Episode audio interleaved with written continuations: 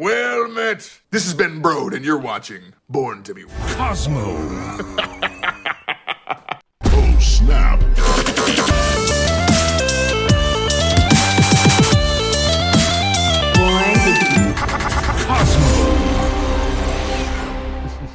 Welcome, welcome, welcome to Born to be Cosmo, a twice monthly podcast where we talk all things Snap, and try to match our sister podcast, Born to be Wild's professionalism and polish. Uh, although with those intros, uh, I think maybe we have a, a, a bit of a ways to go. I I am joined by my talented and handsome co-hosts Nate Wolfe and Zombies Go Nom Nom. Always great to have you guys here there is a ton to talk about since we last met almost about a month ago. Uh, so I just propose we dive right into the news. Yeah. All right. Welcome to the news. The news is so good. Sorry. All right, eh, you and I are gonna have to have a talk. Uh, for those for those that are unaware, um, Nate runs another podcast called Born to Be Wild, Wild Hearthstone, of which I am a a, a, a longtime spectator of. And that news bumper that Hydralisk, one of the co-hosts of that show, created, exists solely to get under my skin. so I, I I I I guess now it's a thing here too. I, I said we were going to jump right in, and now I'm ranting about the news bumper. So why don't you uh, take us off, Nate? All right, we got a lot of news. We can go through it rather quickly, some of it anyhow. So we uh, are just in time for a new season. So on March 6th, we started a brand new season of Snap with Days of Future Past. This is a major X Men storyline for for you comic book nerds here. So this is exciting to see. But new battle cat, new battle pass, new cards, new cosmetics. There's a new cosmetic event that's coming, new bundles, uh, new ranked ladder system. Same meta, um, right? Oh dear, yeah. There'll there'll be much to say about that. uh, with the battle pass here, um, there. So everyone, you know, the, the free the free track or the ten dollar track, which gets you, um, you know, the cards and stuff, or the fifteen dollar track, which advances you the first ten levels. Um, I found to be really good if you're collecting um, the the cosmetics and, and stuff like that.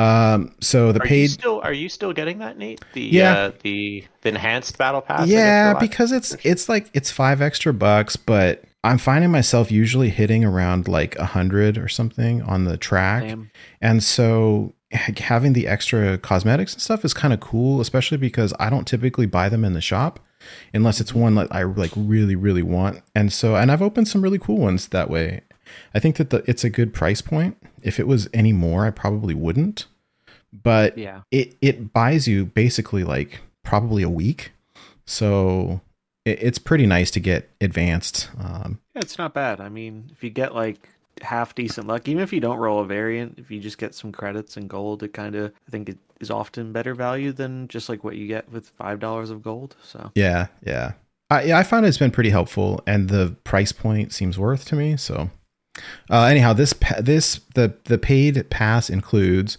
the Nimrod card the new card uh two two new card backs. So a Sentinel card back and an X-Men card back. Um Sentinel and Wolverine variants and then a variant for the Nimrod card. It's the Dan Hipp version. I wish that they would have done this when we had um uh Babu. Zabu. Yeah, I was thinking bad Yeah. Zabu. Um, because I loved that one. But uh anyways, I don't we, think that one's out yet either. I don't think that No. one's released. Oh, okay. See, we, we the problem with the data mining is we see it all so early, but Yeah. um, but Dan Hipp Nimrod and then some avatars. Um, standard season, uh, four, four weeks worth of length. And then, of course, the new card here is Nimrod. I've got the Dan Hipp version up on the screen. And so this is a five energy, five power that reads when this is destroyed, add a copy to each other location. Um, so it's an interesting card. Uh, this the synergies you could see it with Galactus, you could see it with Destroyer or some kind of ramp. I've seen people do things kind of like you would do with um, Black Panther if you want to like you buff it and then you do the uh, Arnim Zola thing where you you know you're breaking it and rebuilding it and and it it's like propagating. Uh, so you know it's it's it's interesting. Um, I, I think kind of as an interesting discussion point, depending on where you hit with the ladder, like we had two months back to back, right, where we had Zabu and then Silver Surfer, which were like super high meta impact cards.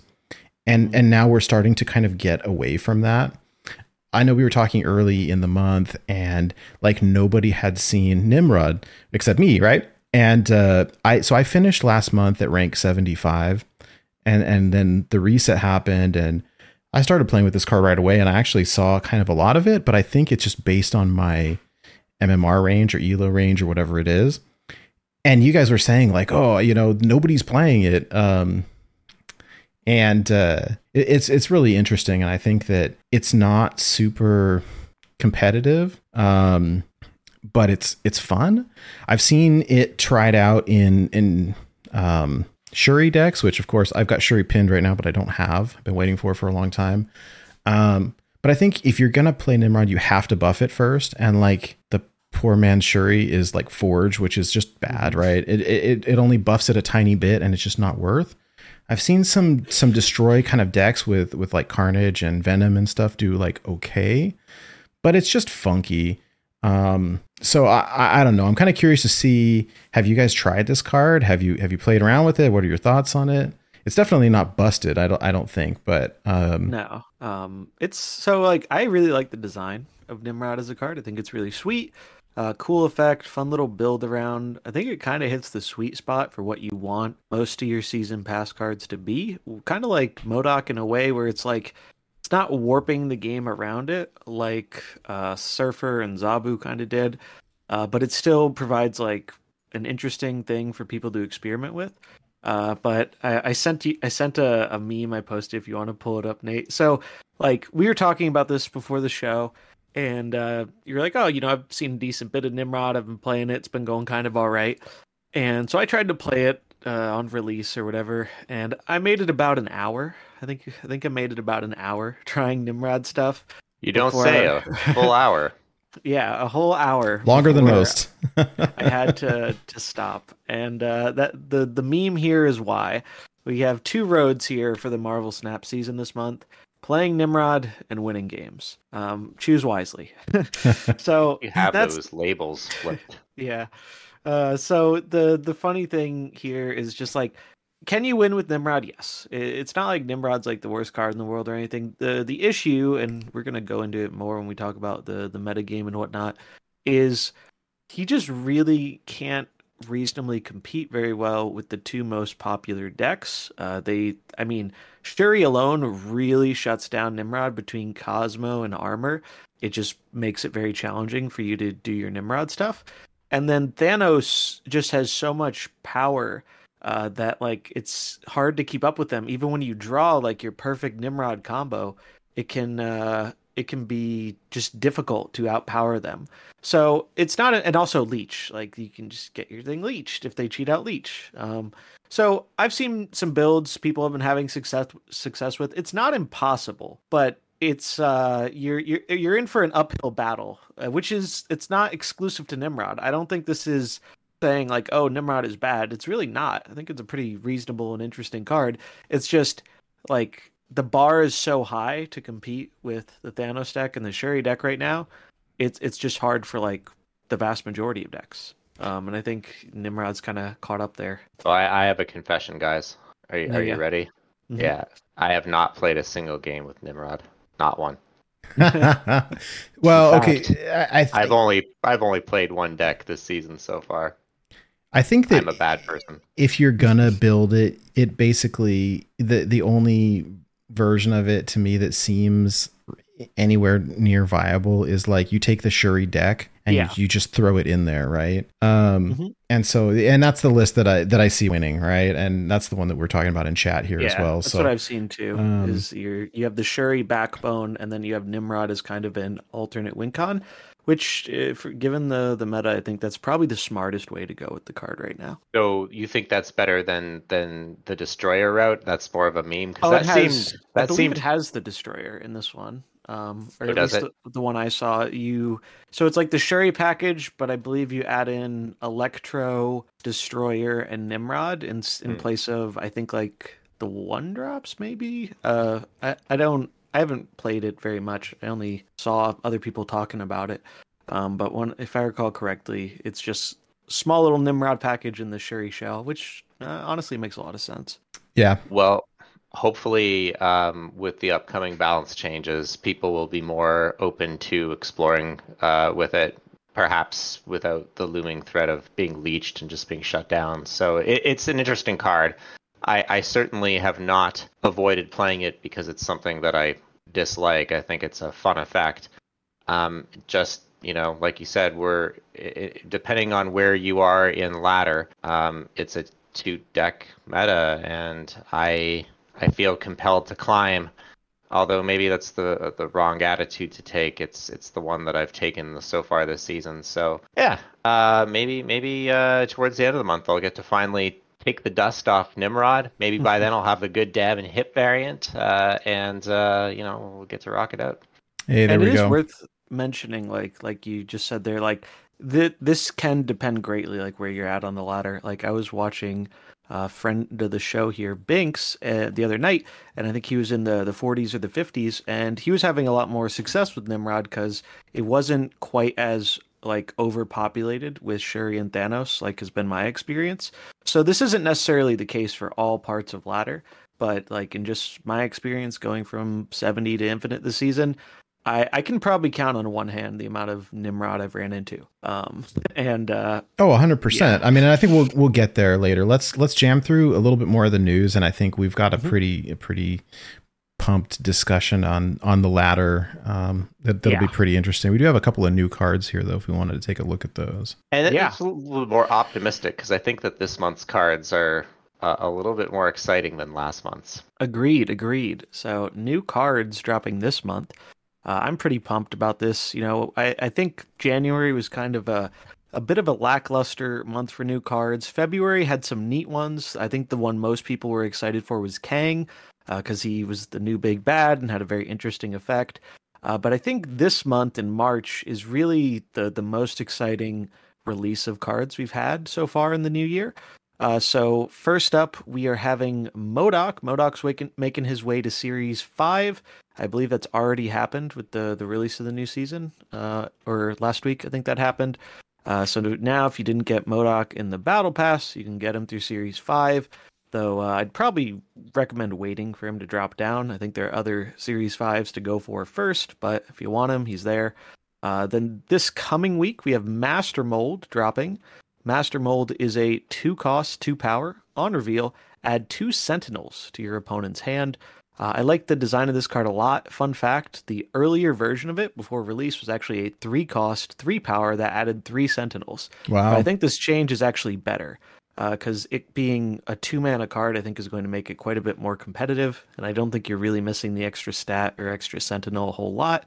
Uh, this one definitely seems like it could be a boost for Darkhawk style decks. Another way to fill up their hand so they don't draw a card, uh, and that way you can capitalize on the Darkhawk or uh, oh, what's his name? The the inverse Dino. Um, Ronan.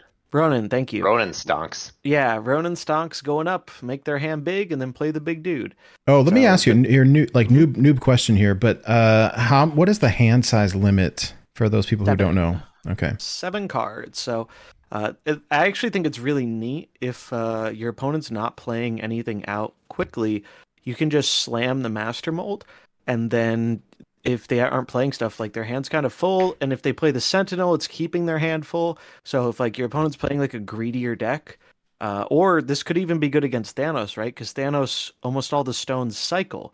So if you're filling up their hand and they they keep cycling, they're going to like be missing their draw on the start of their turn because they're going to keep their hand at seven, so that can benefit the the Darkhawk stuff. Or uh, another idea, uh, you could even let's say bounce the Master Mold, like uh, Thinjay's mentioning here in chat, and then play it again and give your opponent more Sentinels, and uh, it can be pretty fun. So uh, I, I think it's a really sweet card, and I was really excited for this one. But then I saw the other cards that are coming out this month, and I really like those ones too. So I'm not entirely sure if I'm going to actually get Master Mold on release or not, because I, I think all three cards coming this month are really appealing. Um, the next one of those is, and these are in release order. So Master Mold is coming this coming week. Uh, the following week is Negasonic Teenage Warhead. That is a three cost, four power. After any card is played here, destroy this card and that card. So this is really neat. Uh, this actually is another one that got a bit buffed. It used to be a three-two, now it's a three-four. Yeah, we have the old picture on the on the screen, so it's it's indeed a three four, not a three two. Yeah. Yeah. It's uh it- it's pretty interesting now. Most people are gonna be like, Oh, well, why does the power matter? You know, the cards are gonna blow up. There are two reasons why that matters. One, uh null potential. Uh feeds your null a bit better. And the other thing is you can use this card as a deterrent. So sometimes it might not even need to blow up. Just the threat of it being there. Let's say you're ahead in a lane and you slam this card down if your opponent is not playing like a, a deck with a bunch of cheap stuff where they can just throw something away into that lane, they can't slam their Dev- Devil Dino down, their Magnet, whatever their big thing is. They can't just slam it to win that lane because it's gonna blow up. So they have to kind of sacrifice something to get that lane, and the extra power there gives us a greater chance of actually keeping that lane one if they aren't playing anything there. Uh, helps with priority situations. So I actually really like that they changed that. I think this card is going to be very helpful against Shuri in particular because now it kind of gives us a way to slam this in their Cosmo lane. Whereas before we couldn't really blow up uh, their their big Red Skull, big She Hulk, whatever in the Cosmo lane. Now, if we can get it down, and a really neat thing about it, if you have priority, you can slam this, and if you predict where they're playing their card, if they slam it there, you reveal, they reveal, their thing blows up. So I think that's really cool. Um, I, I'm pretty excited for this card. I think there's a lot of different applications for it. Uh, the only downside, right, is that it's since it's launching in Series Five, it's it's hard for you know anyone to rely on this as like a consistent counter to the Shuri deck because accessibility stuff. It's like, sweet. I'll see it in like three months when it drops down to pool three Yeah. or whatever. yeah, Three months until it drops to pool four, then probably another couple before it drops to pool three. Yeah. So the five total has been the yeah, it's oof. it's rough. Um, I've Yeah. uh, never mind. Carry on. That's fine.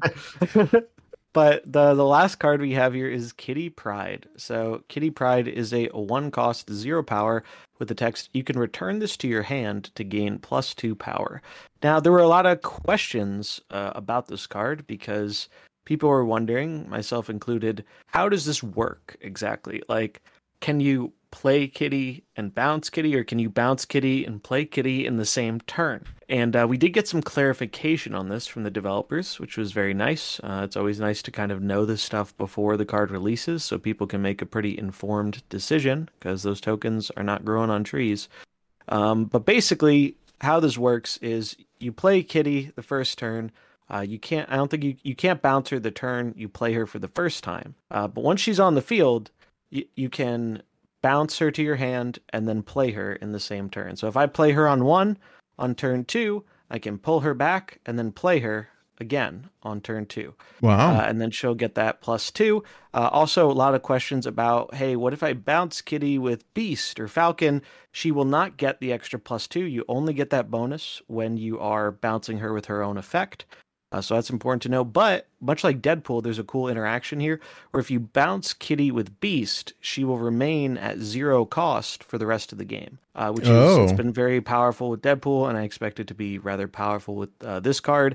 Definitely looks like a pretty big boost to the kind of uh, Bounce Bros deck that has been seeing a bit of play recently, as well as Zoo. I think this is a really, really good Zoo card because Zoo vomits their hand out. Sometimes they have mana to float. So the fact that we can just kind of always have something to to grow, this helps you dodge Killmonger a bit too. It's it just seems like a really sweet card, and uh, I think I, I ran a poll earlier on in the month, and I if I recall correctly, I think Kitty and Negasonic were almost tied for the uh, the most wanted card after the winning result, which is I'm probably saving my tokens.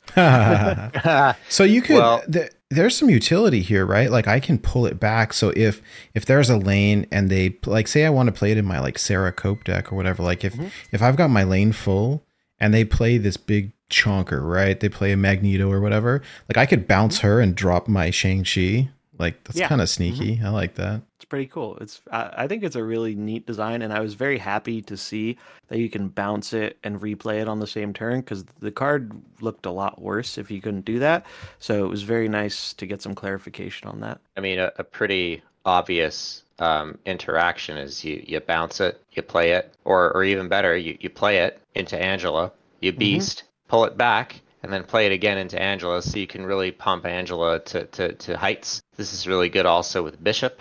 Mm-hmm. Um, and also uh, won't work with the collector because it started in your deck. Um, Yeah, But uh, between between Bishop and Angela, you've got like those zoo options. Um, you know, the Beast really pairs well with it. This is the card that I'm getting. I'm I'm I'm getting this when it drops. Uh, I, I basically have Kang pinned right now, but I'm gonna skip out on Kang. I'm gonna skip out on Master Mold.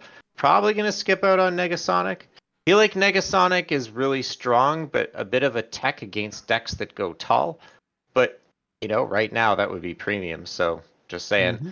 But yeah, Kitty Pryde's the card that I'm most excited for. So the way to get these right is, and unless they offer some bundle, which we don't think is happening, right?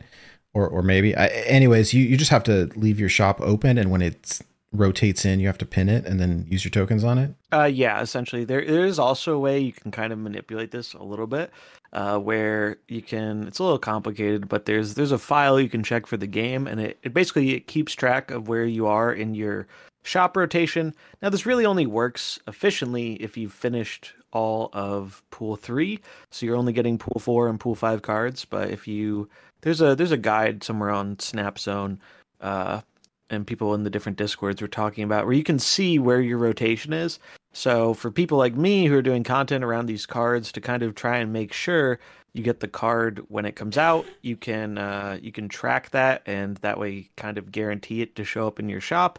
Most people probably aren't going to do that and that's fine. Um, the developers have actually mentioned i believe in a patch coming in april uh, whenever a new card drops, it's just going to automatically show up in your shop that day. So you don't have to do this silly reading the matrix to figure out when it's going to show up. Uh, so that's a good change coming in the future, uh, but not quite yet. But that is, uh, it's going to be helpful because I, uh, myself and many other content creators have, uh, it, it's been very frustrating. Uh, like one of the things that came up with Kang is a lot of people did this trick. So they're, you know, they they saw everything in their shop but Kang, and then when it was time for Kang to release, they were expecting Kang to show up, and we all checked our our shop reset on the reset time, but it dropped like thirty minutes late or so. uh, and so people who were who had gone through their whole rotation, their whole rotation just reset, and now they're you know up to the the will of RNG to get that card uh, that they want to showcase, and that's if you don't know, really really bad for content creation. Because due to the the way in this game uh, cards are acquired and how they're hard for people to get, most of the time new cards really you know they only excel in content for like a day or two because people want to see if the the hot new toy is worth it or not and then oftentimes people don't like watching the new card because it's frustrating to watch a card you can't play with for a long time. I'm gonna set five up a months.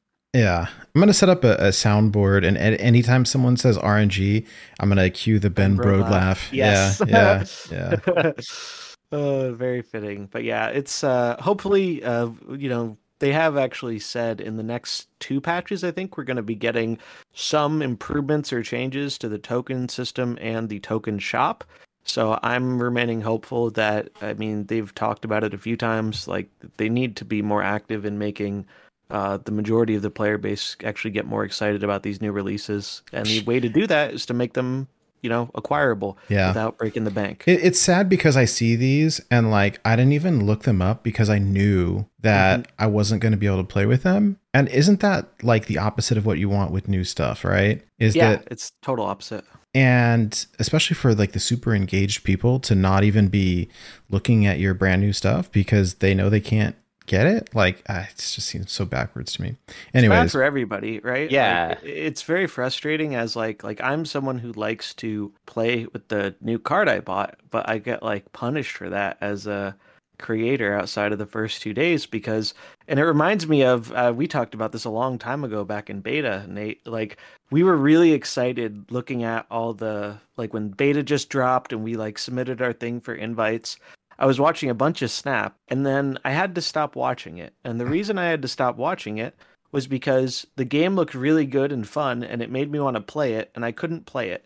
And that was a frustrating experience. So i stopped watching it until i got in because I didn't want to watch this thing that I couldn't use. And If it's I kind of yeah, the same thing. if I can't with, have uh, it, yeah. the the cards, right? Anyways, all right. Well, hey, let's let's talk about some cosmetics, right? There's a there's an event coming up. There is, yes. So we have a variant rush coming up. Uh, for those who were not around in December, there was uh, a winter winterverse event that was actually coupled with daily login rewards. I don't think we're getting those this time around, uh, but you never know. Uh, but basically, what is a variant rush? Essentially, there are five new variants, and they're going to be available for a limited time.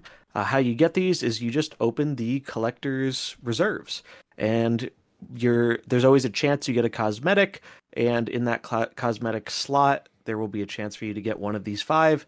Now, they only basically uh, show up during this event. It's possible they could come back in the future, but these aren't things you're going to see in your shop. Uh, they're not going to be something you can just randomly acquire outside of this window. Uh, so if you're interested in these ones, uh, that is the time to try and get them. I'm saving my reserves for them right now. Uh, you could also save credits; doesn't really matter.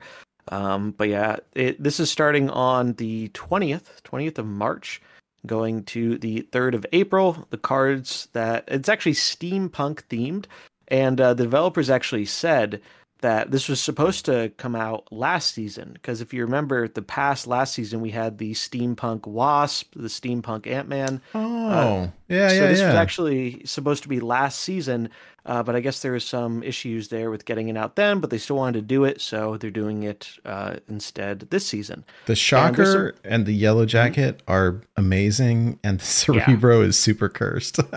Yeah it really. Yeah i i super like shocker yellow jacket and i also really like that bishop. The bishop is super cool. yeah like yeah. i just bought the bishop bundle and i'm not going to use it over that new one. I can't like, see the, the falcon is too small for me. I just can't see it well it looks enough, pretty but... neat and uh, Falcon, you know, maybe we're, we'll see some more of him with uh, with Kitty Pryde and the the bounce deck if that gets more popular. Uh, but yeah, this is so it's going to be going for about two two ish weeks or so, fourteen day event. Uh, and they actually doubled the rates from last time, so you have twice as high chances of getting it from a reserve than you did during the last time. Drop rate is a forty percent chance in the cosmetic roll, uh, for the chance of an uh, for an average of 10% chance per cache. So 10% chance every cache uh, you get one of these. Did you get and, them all last uh, time? Yeah, I did. So it's funny. I wouldn't have gotten them all last time, but they actually had. Uh, that was actually when they had that issue where they had to delay their patch by a week. So it actually lasted a week longer than they intended it Ah. to, and because of that, I ended up getting all of them last time, whereas I wouldn't if it ended before. Uh, but now with the the higher drop rate, I think there's a, a, better chance of being able to get them all in the, the two week window. Oh, and they're titles. They're also titles and avatars too.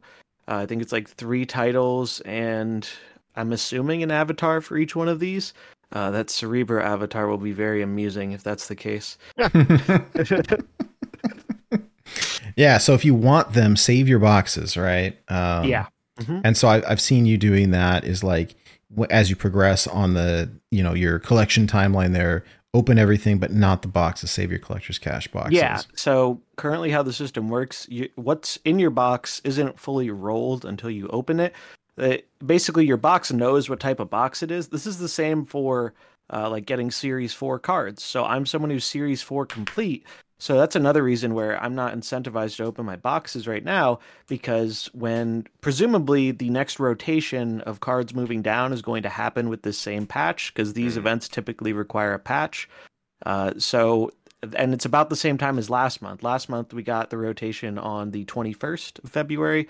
So I'm waiting for that because Shadow King, Dazzler, uh, Sauron, all the all these cards that launched back in January are moving into Pool Four.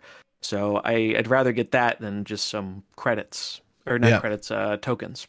yeah for sure I'll stoke to pull Dazzler. Yeah, only if they add the Artgerm Dazzler variant. Oh, fair enough. oh the, the cosmetics are good yeah oh yeah, all right and then we have this fancy chart here blue i i actually I, I enlarge it so it would take up the whole screen because otherwise no one would be able to read it. But this is a pretty neat um, yeah, tool this we is have a here. a service that SnapZone does for us because uh, if you've all noticed, the amount of bundles that they are releasing have increased, and I actually think this is a good thing. So like earlier in the year, late last year, they had these like infrequent bundle releases that were had a lot of stuff and were very expensive and they still kind of do that but they also have smaller ones as well and some of them are available for gold some of them are available for real money and a lot of you know newer players are who are you know have some credits and some gold are completely overwhelmed they don't know what to do um, and so this chart helps navigate that so there are uh, 15 bundles that are being released in the month of march that is a lot Holy cow! um, yeah. And and these include the, the the popular quote Token Tuesday.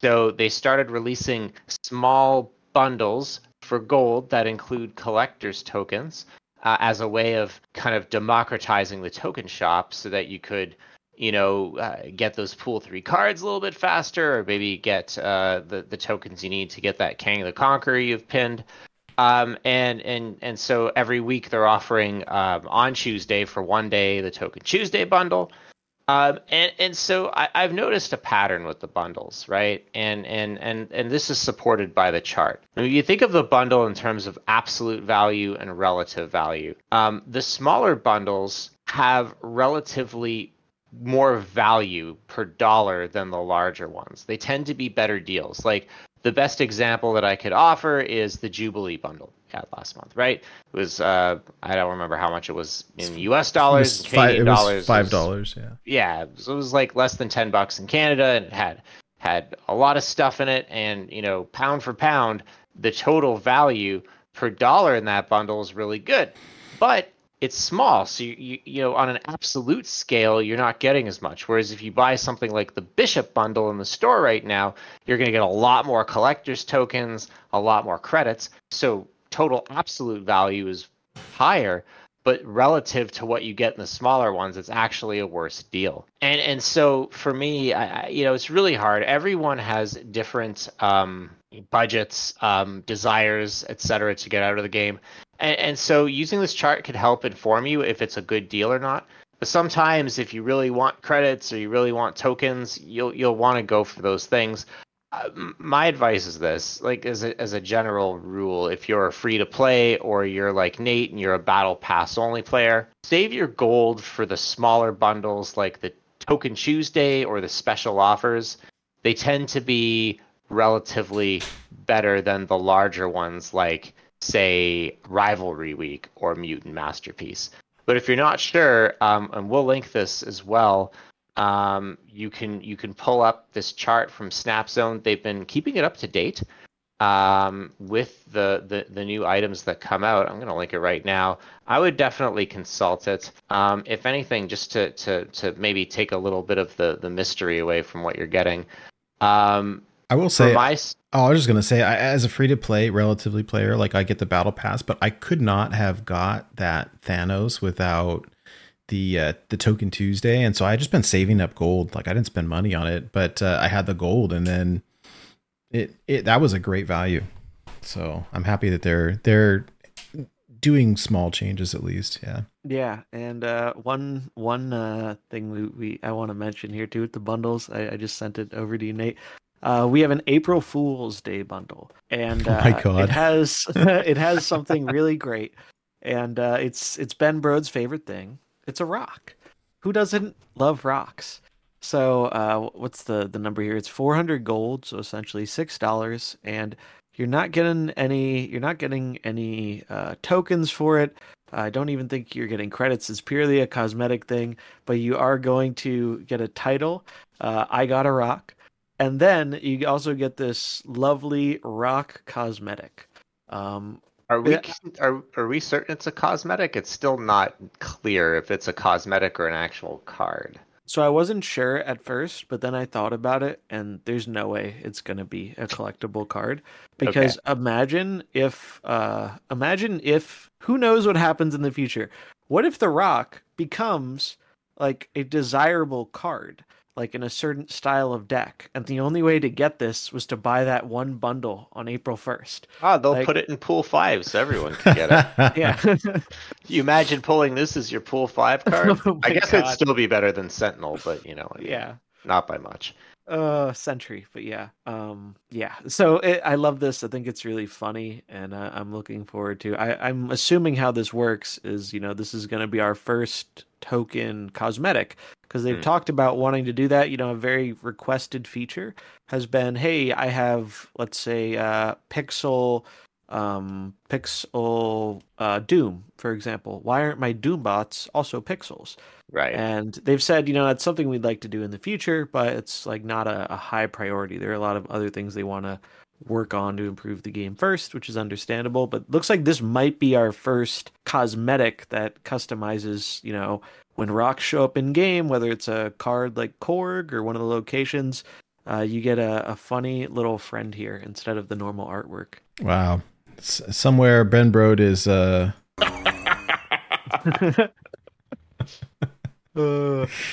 Great. Everybody loves rocks. Everybody loves pixel variants, and yet I suspect this will probably sell well. It's so Yeah. cursed that it's good. This is like you know pixel hell cow, right? It's it's, it's Yeah. you just can't look away. It's just too perfect. Mhm. Um, yeah, so so lots of bundles, but I, I am just as a general comment. I think that um, I, I'm happy to see bundles that are a little bit more accessible and also that accelerate the acquisition of cards.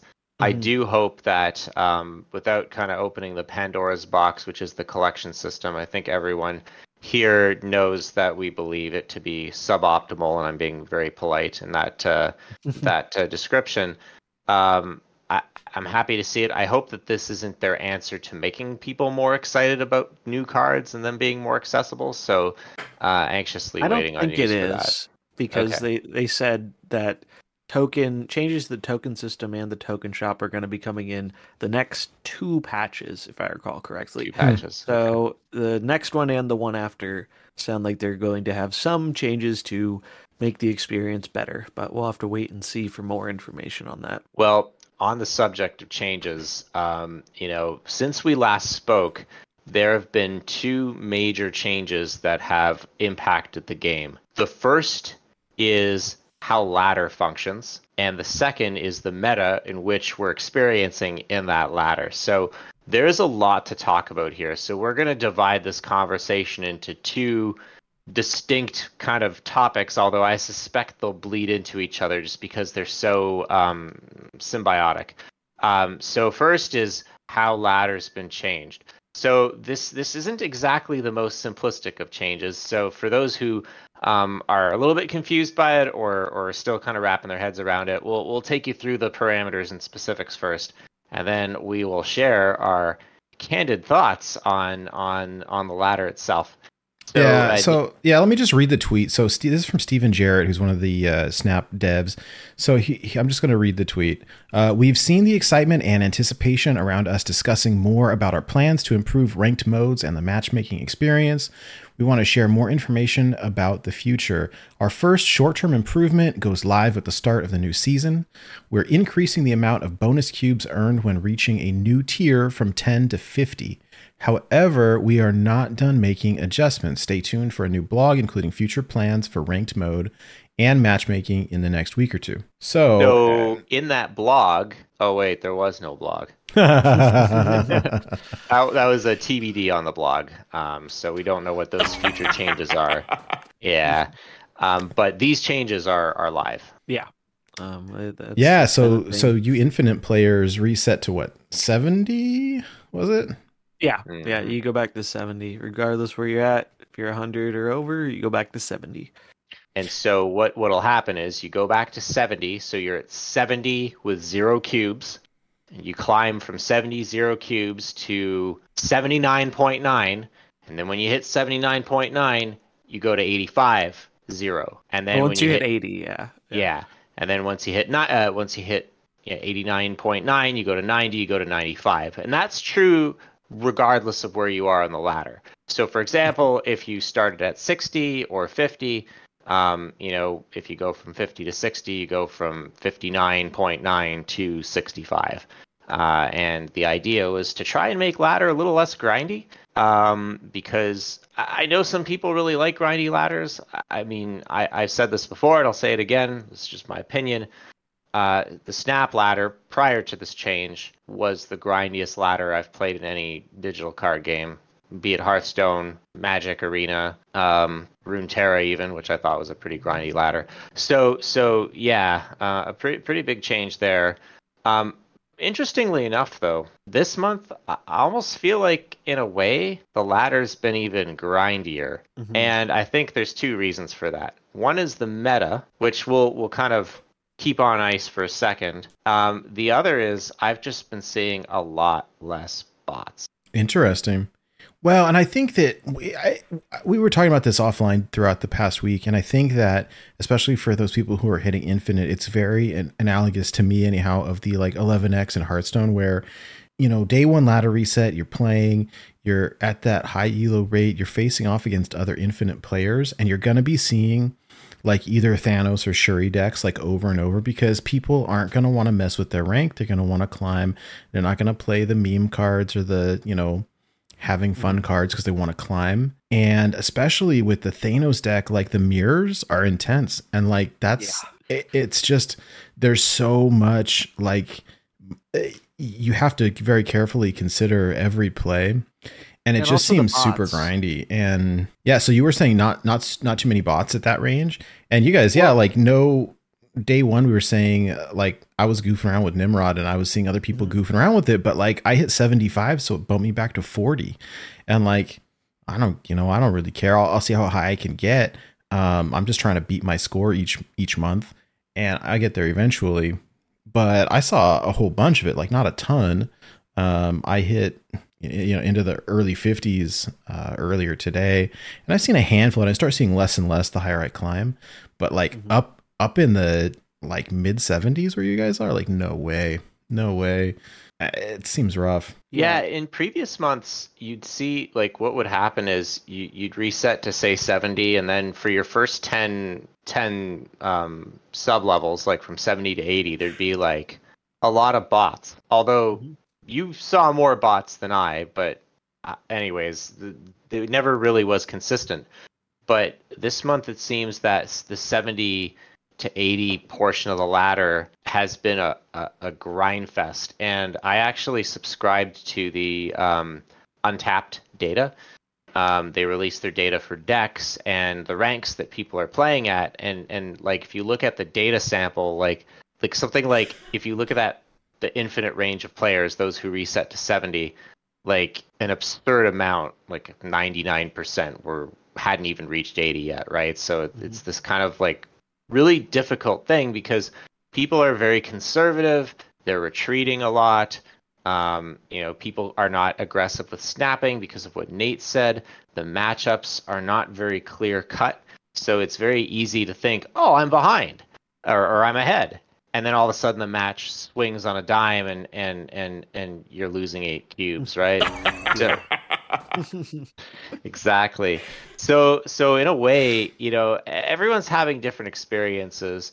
Um, for me, it, it's almost felt worse after a fashion, and and I, I thought about this, and I've I've kind of bucketed the players into three categories, and I'm sure this is a vast oversimplification, but this is just how I perceive of it, right? So you've got the the high elo players, right? Those that you know hit infinite like 500 or a 1000 like the code deco guys or or that's Educated Collins, right? insane right, mm-hmm. that's Yeah. crazy so so they a lot of even when they reset they're still playing these bots and so because you can manipulate those matchups you know they tended to hit infinite early and and and i think that most if not all of the folks who are in that bot mmr range are not especially fond of it. Um you know so that that's kind of that that upper tier experience. Then you have the the what i'll call the the ladder grinders or competitive players people that hit infinite um or high 90s and and then kind of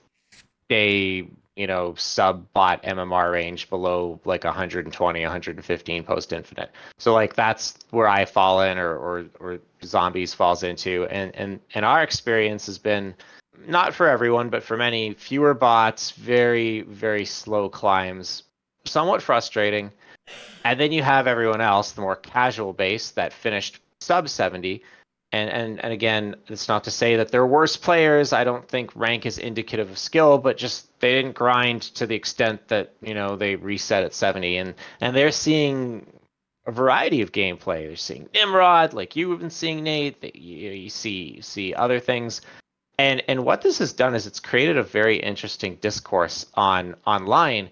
People getting into arguments about whether the change is good, bad, or in between. Because, however, depending on which group you fall into, your experience is going to be very different. And um, mm-hmm. right now, I hate to say it, but even with this change, my experience kind of sucks. And yeah. I mean, if they didn't make this change, I I mean, it would be even worse. So I'm not saying it's a bad change, but I'm hoping that uh, whatever it is they're gonna do, I'm hoping it breaks this kind of like log jam that they seem to have created. Um, I'm kind of yeah. curious, and I I would take my experience any day. Like I, am running into everything. I, I'm seeing still the like the Patriot Zoo decks. I'm seeing the Death Wave. I'm seeing people experimenting with Nimrod. I'm seeing, of course, the Shuri and Thanos decks, but I, am seeing like a, a, good handful of like random janky stuff.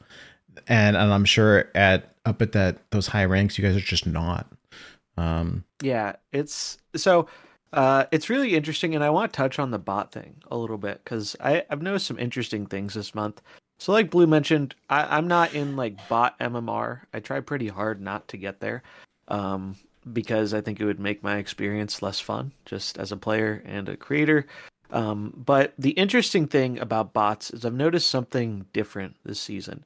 Previously, like Blue mentioned, uh, when a season reset, one of the reasons bots exist and their function is to kind of inject cubes into the the cube economy, so to speak. So there are more cubes out there, so people can climb. And the bots uh, at the the higher rank usually serve to uh, give you a way to kind of boost you to where your unknown MMR number thinks you're supposed to be. They help you get there a bit quicker. Um, so previously, the last two or three seasons, what would happen is we'd get a reset, and wherever my MMR is, it resulted in me getting a lot of bots from rank 70 to rank 80. But after rank 80, bots didn't usually appear very much. Maybe one in you know a blue moon or something, but it was very very rare for me to get bots in the 80 to 100 portion of my climb. This month, it's felt very different. I noticed from 70 to 80, I didn't get nearly as many bots as there were before uh, like significantly less. Um, but what I did notice is that from 80 to 100, there were still bots showing up occasionally, especially if I went on like a pretty bad loss streak. So that seemed that seemed very strange to me. I feel like they they lessened the amount of bots in that initial 10 ranks and they spread it out over the whole 70 to 100. And I think that's part of what is getting everyone clogged up in the 70s. That and the combination of the, due to the meta, it's a lot harder to more confidently snap and get those two, four, eight cube games. So a lot of your climb is, you know, a cube or two cubes at a time, and the game goes a lot slower when that's the case. Uh, it's not always clear when you're supposed to snap or retreat because so much can happen that is hard to predict due to things like the RNG nature of Lockjaw and whatnot. Uh oh, um, you said the magic word. yeah. uh, but it, it's so it's just been very interesting because I certainly would not be infinite right now if it weren't for this boost of you know an extra five ranks every time you hit a uh, a ten rank milestone, and I wouldn't have even attempted the climb uh, until the balance changes if if this new bonus wasn't in place. Uh, so it, if you're you're feeling it, it's pretty rough on the ladder right now uh, no, you're not the only one that is uh, feeling that, and don't get discouraged by the fact that you know you see all these people posting, "Oh, I made it to infinite" and whatnot. The the vast majority of the player base, from at least the data we were able to look at, is really kind of stuck in that 70 to 80 range, and that seems to be how it's been going for not, most of the not even season. 70 range. Uh, yeah, uh, I'm 70, sure it's 79. I'm sure it's uh, split a bit, but I mean, you know, kind of, kind of, kind of real logjam. Uh, Sir Julian the Tall in chat also made a good point that bears mentioning as well that when you do encounter a bot, the bot is more likely to retreat now than once upon a time. Gone are the days yeah. where like a bot is just a guaranteed eight. Sometimes they'll they'll only give you two, right? Mm-hmm. So they're stingier. They're stingier in appearing, and then when they do appear, they're stingier into how many cubes are, are being donated. So I, I, you know, it, it it's tough, and I wonder if you were seeing more bots in the '80s because they're. I, I don't know. I was gonna say because there are fewer players there, but that doesn't matter because I, I mean I've been queuing into Infinite Gamers today in the '70s, mm-hmm. so that they don't discriminate. So who knows what the what the reasoning is? It's so the whole ladder system is a bit of an enigma and while the only change that they they announced was the the 50 cubes donated instead of um, 10 per rank floor it does feel like things have changed. And yes i think the meta is part of that but you know i, I, I feel and i base this on nothing more than than my own perception so i could be flat wrong that there more there were more changes than just the um the 50 cube Yeah, jump. something went on there with the bots. It seems like because I've talked with other people, it doesn't seem like much has changed with the bots for the players who were in high tier bot MMR. But for players who were below that, it feels like something is different with the the bots because it, it felt the same uh, for um, felt the same for a while, and now it feels kind of different. And uh, if you don't know how to spot a bot in in Snap, there are a few ways you can do it. Usually they have very basic names and avatars, though I have seen a few people kind of cosplaying as a bot uh, to try and get people to to snap. That is the most cursed like meta thing. Like people Yeah. trying to pretend to be bots to like prey on. Pe- Anyways, Yeah. Uh, so the way you can tell usually, uh, I believe bots cannot emote. Uh, but the, the bigger way is bots will usually be playing. Uh, they play some weird cards that don't seem very typical. Sometimes they make very questionable decisions. But the one surefire way you can tell is via splits. So if you see a gold card or an inked card, click on that card. If there's no secondary effect, that basically guarantees you're playing a bot. Now, there was a very small window in beta where it was possible to get a like a gold card without a secondary effect, but that's got to be like less than 0.1% of people who have those. So if you see a inked card or a gold card and it doesn't have a secondary sparkle or one of the other secondary effects, that is your surefire fire way of knowing, hey, I'm playing against a bot. Uh, maybe I should snap and uh, try and get some free cubes. another way, and and this is going. Your mileage will vary with this one, but right now I think it's fairly relevant. Um, look at the cards that are being played. Mhm. Um, you know, I I was playing a game the other day, and and zombies was was watching, and the the the player slammed a warpath down and just it was just unbelievable that a real live human in the you know in that meat grinder bracket would be playing ongoing destroyer and sure enough we assumed it was a bot and then later on in the game we saw the impossible variant that confirmed it so if you see people playing ongoing destroyer or cards like Elektra Elektra's a real common giveaway of a bot Yep. um, or move cards. Um, you know, look, people sometimes will play that sort of thing, um, but you know, it should it should get your um, spidey sense up, no pun intended, to to look Mhm. for the other things that we talked about that might, um, you know, give it away that's a bot. Because here's the thing, guys. You, the the ladder system gives very little away for free. Um, 50 cubes is kind of the first concession that's been made. The bots are a great way to climb. Um, and if you're more adept at spotting them, you know, it's not going to guarantee any outcome, but it will help. Yeah, they make some questionable plays. I, I mean, last month we were Yeah. doing some co-op, and it was like, what, what? And if it's a human, you know, I'm sorry, you're bad. But like, the, the bots do some weird things and play some weird cards, and you kind of know, or you think you know. Yeah, it's I like mean- watching an Agatha gamer, right? Like the, Yeah. their their plays, you're just like, why? This doesn't this doesn't make sense. You still have to be careful though. Like, there's nothing worse than like thinking it's a bot snapping a- and then like losing, right? Yeah. and and it's like, ah, like you didn't draw into what you needed to or whatever it is, and it's like, oh man, Now, kind of to, to pivot away, going back to why ladder feels worse, and I think this is going to be an unpopular one, um, but this is kind of segues into the other news item we have about the change to feature and hot locations.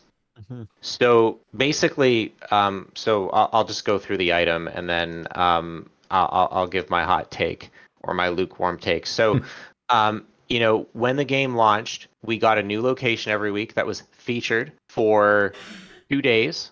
um, at a 40% appearance rate. And then on Saturday to Sunday, at least in North America, on the weekend, for one day, we get the hot location, which would be an old favorite um, that would appear at a 60% rate for 24 hours. Mm-hmm. People hate those featured and hot locations, the hot locations especially, because it would have a warping effect on the meta. Now, this is interesting because maybe having a warping effect on the meta is something that we want so that we kind of break the logjam of these stale metas, but but I digress. Um, what I found in past seasons, particularly not last season, but January. Um, January was Zabu, the Zabu meat grinder. Mhm. Um, I did most of my climbing during the featured and hot locations because it allowed me to adapt to the situation and play into it and use that as an advantage whereas others would would be stubborn or they struggled through it. And i found that that you know midweek and weekends i did most of my climbing in january. And now that those are gone right we're in a two deck meta. We're going to get into this. Um, you know it it keeps things a little bit more static um, anyway so what they've done now is both feature and hot locations are going to run only for 24 hours Mm-hmm. and um, they both have a 50% chance of appearing. So feature went up by plus 10, hot went down by 10, and they're going to be reducing the new locations per season. Um, and uh, they're going to start reusing old um, old locations uh, in the featured slot, like they did this week with uh, uh, I can't.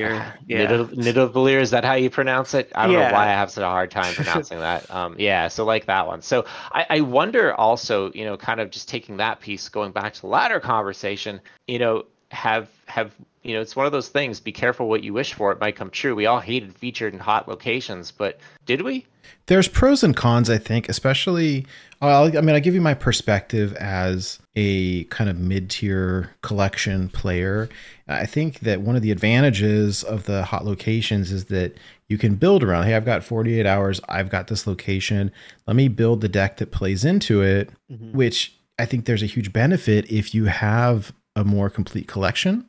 Whereas, it, you know, if, if you're missing sure. key cards, then you just get dumped on, right? Uh, it's It's like, like, Death oh, and Galactus, right? Like those were the big ones I think for January. Like three out of the four locations were like Death and Galactus Central, and if you didn't have those cards, you probably were having a much worse time. it just it depends yeah. on what the location is too. And I noticed that some of the some of the locations there have been some subtle changes. Uh, for a long time, I was playing like on reveal decks and stuff with like, um, either like uh, like the Patriot Zoo style decks or stuff with Doctor Doom. And the the locations that said like you couldn't add cards to these, like you could still cheat cards into them with Squirrel Girl or Doom or whatever. And like Mhm. some of it you just can't anymore. Like it, if it says no cards can be added here until turn six, like you you can't. It doesn't matter if you play your Doctor Doom early. Like, and I was like, oh, I learned that one the hard way. Um, it's been interesting. So Yeah. And there's a good point in chat here. One of the busiest days of the week for playing for some people, the weekend, it would be like a random guess if you had a playable deck or not. And I think that's just like a problem with them picking a bad day for the uh the hot location. I think picking like Saturday night into Sunday, like peak middle of the weekend is like I think it's just a bad time to do that. I think another day would serve them better if even if it's just like uh, reset on Friday or reset on Sunday. I think they kind of picked the worst day for that one. Um, Yeah. So I think there's like a double edged sword here to this change. I like that they're both 24 hours. I think cutting down the new one from two days to one day is good Mhm. because I think for most of them, people were getting pretty sick of it after the first day. I, I always thought there was like a casual argument, like, well, what if someone doesn't play the first day and they still want to experience it? But uh, I, I like this change a lot. I also like balancing out to 50%. It was always kind of weird to me they were different because that 40%, eh, you know, it's only 20% difference, but you felt that difference really hard. Yeah. Um, because it could suck. You build your deck around this location, then you just don't see it, and then you get punished for it. Um, so I like those changes. I'm not as big on them doing less new locations a season. I think that actually kind of sucks. Uh, I I liked that they're and th- this is generally I think what most people's feedback has been about that part of the news is like kind of sucks to go from it looks like it's going from four to three Uh, at least that's the case this season. So instead of four new locations, there are only three, and they reused one of them. Um, I don't know if they they feel like they have to pad it out a bit more, but I really liked that there are four locations. I think the bigger issue we had with these locations is they released a lot of overly restrictive ones, and there weren't as many ones that were. You know, what's a good example is the recent one where it just adds a random three drop to your hand. Give us some more stuff like that that doesn't severely impact the game or the one where if you fill up the location you get a copy of your starting hand. Like those were neat because i think it's fine to have ones that are impactful and change the the meta for a day or whatever but like i don't think you want the, all those like i don't think you want that every week. Like Yeah. i think they just did too many restrictive locations all at once. Like you'd get the de- not death's domain the altar of death. You'd get uh, plunder castle Blutrane's favorite um, I you- love Plunder Castle. uh, but like you get those ones, and it, I think the the game already has a lot of restrictive locations. So adding even more without more of these, you know, minimally impactful ones, I think was kind of frustrating. Uh, so I think uh, it's a shame that we're getting less locations uh, that are new because I really enjoy the the new locations, especially more than hot locations.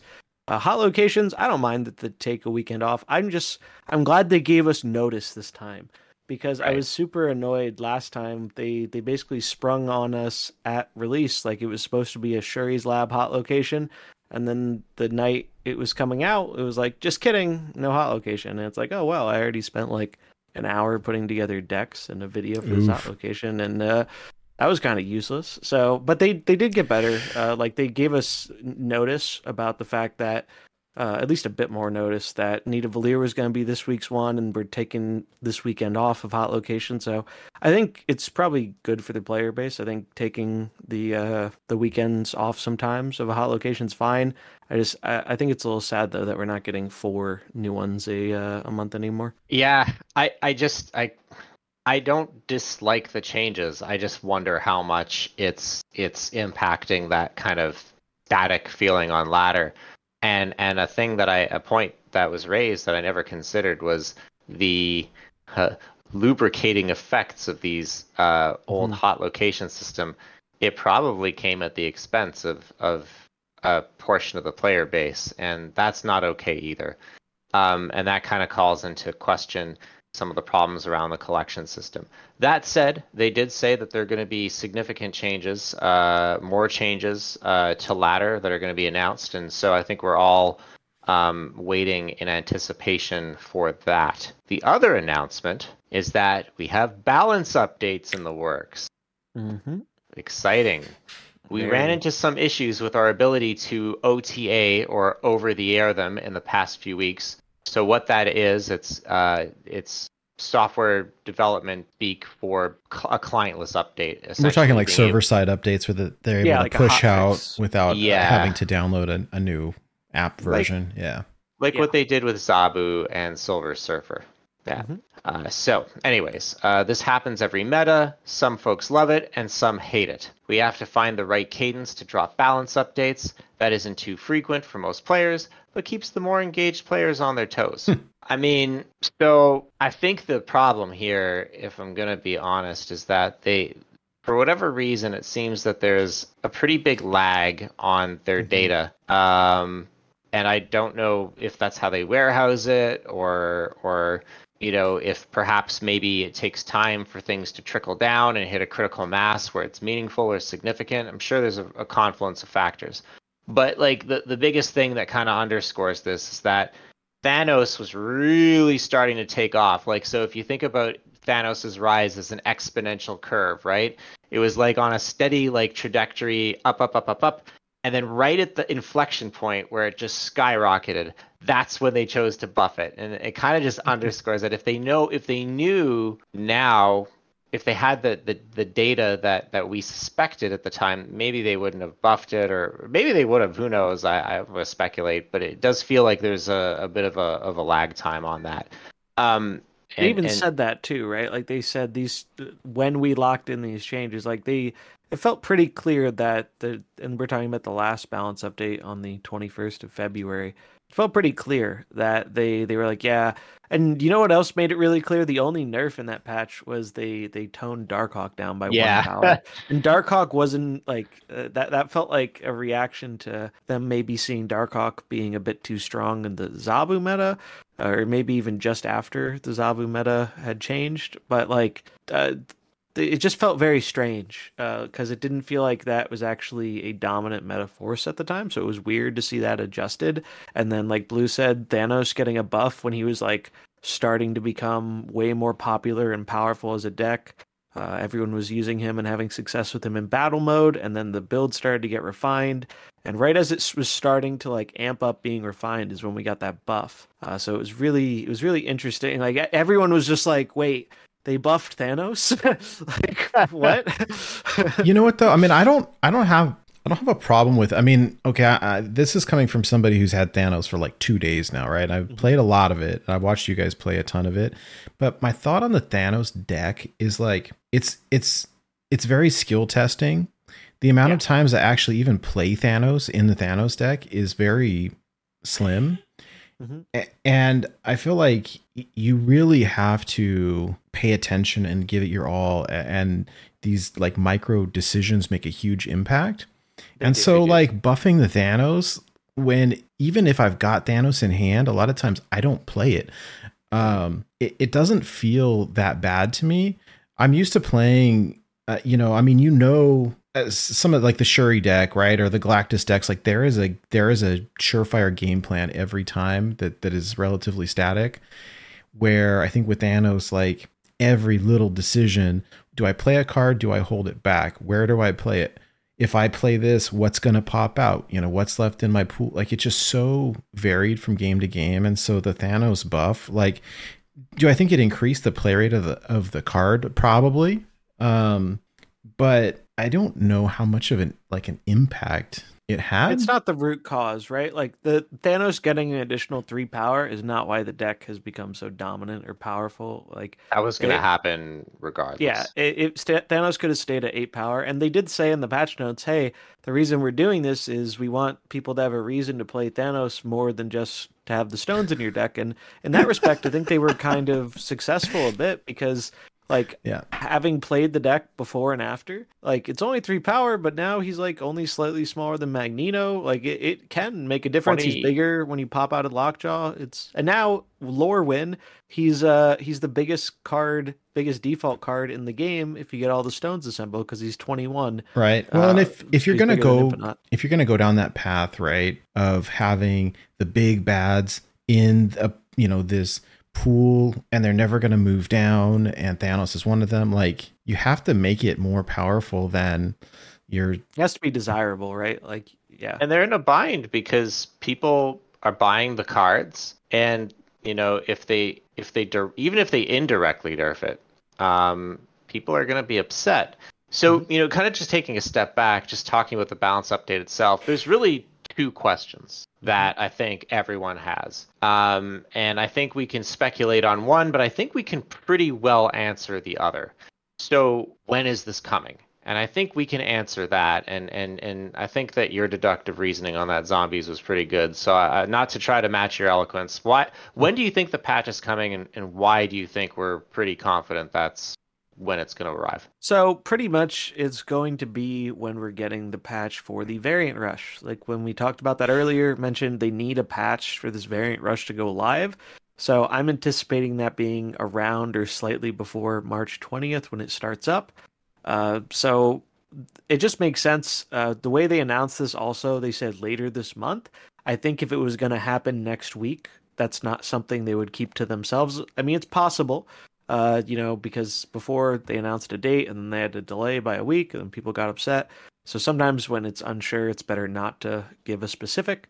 Uh, so I understand that, but my guess is uh, if they're already, you know, they probably already have a patch in the works for this variant rush. So it just makes sense given that it's not very far away. That's probably when they're going to do it. Because for anyone who doesn't know, uh, the reason these patches have to be done a bit in advance is because there's for the app stores uh, for Apple and Android, you have to go through a certification process, which can take a few days to make sure the software is uh, doing everything it should and can't be abused some way uh, on these devices. So there's a little bit of like uh, wait time there. Uh, and like Steven mentioned in the post, they don't, their technology that allowed them to update Zabu and update Surfer without a patch uh, doesn't seem to be working correctly right now. Otherwise, I think we would almost certainly be getting a change before then. Uh, it's just kind of an unfortunate circumstance because by the time this comes around, assuming, let's say it happens the day it launches, the 20th, or the day before, the 19th, that's kind of like two weeks into the season. So, like, the season is like half over by the time we're getting a balance update. So, the whole like first half of the season has been really dominated by these decks that you know uh, were popular like the week before the season started and now are just like kind of very much damaging the experience. And if you've tuned into like almost any of the uh, the people streaming the game at a relatively higher rank uh, there's a lot of frustration right now. And this is from people who are generally very positive on the game um, like I, I know uh, Ordinary Harry, you might know him from uh, winning the Creator Clash tournament. He tweeted out something today, uh, kind of apologizing for being in like kind of a, a, bad and negative mood with the game because it's just been very very frustrating getting you know when you can't play your cards because you're getting leech ramped out early. It's a it's a very frustrating experience. I'd go so far as to say it's more frustrating than when leader was popular because ironically, even though leader was annoying and hard to beat, there were ways to play around it there really isn't an effective way to play around an early or cheated out leech. Uh, so it's and again, these are people who are generally very positive uh, people, and, we all enjoy the game a lot. And I think that's where a lot of this frustration comes from. You just kind of want to have fun, and it feels like you can't do that as much right now. Yeah, we have a meme on the screen right now. Um, this is uh, Ocean Mud's meme. Ocean Mud, uh, his Twitter is full of wonderful memes. I, I like this one though. It felt pretty pretty apt. Um, now we again, I don't think anyone thinks that it was the Thanos buff that did this, but like right mm-hmm. on the cusp of entering probably one of the worst metas um, that we've experienced since launch. You know, that kind of just gave us a high five and, and left. In the defense of, of the second dinner team, the the rate with which Thanos picked up was so fast because there were so many talented people hyper refining the deck and it went through several iterations before it kind of landed where it did right now and mm-hmm. I, I had the the privilege of seeing a lot of that refinement happen in real time because it was uh, in the public view on on KM Best's Discord.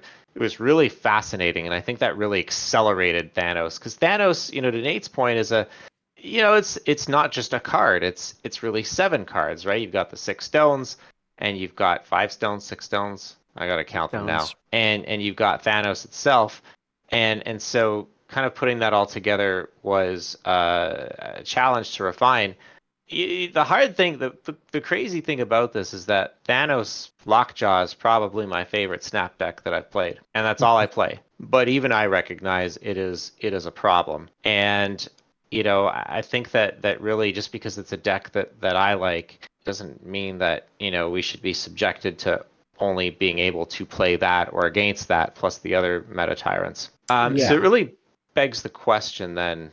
Well, okay, so if Thanos is an oppressive deck, Thanos Lockjaw, and Shuri is an oppressive deck, what are they going to do about it? Mm-hmm. One clue that was offered in the Discord post that announced the nerfs is that they didn't say specifically that Thanos, the card, and Shuri, the card, was going to be nerfed. They were careful to say that the Thanos deck, the Shuri deck, will have significant changes made to them.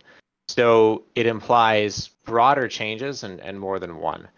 And and I thought we'd pivot from talking about how much we hate the two deck meta to maybe hypothesizing on what they may do. Yeah, I like that. Uh, I like that.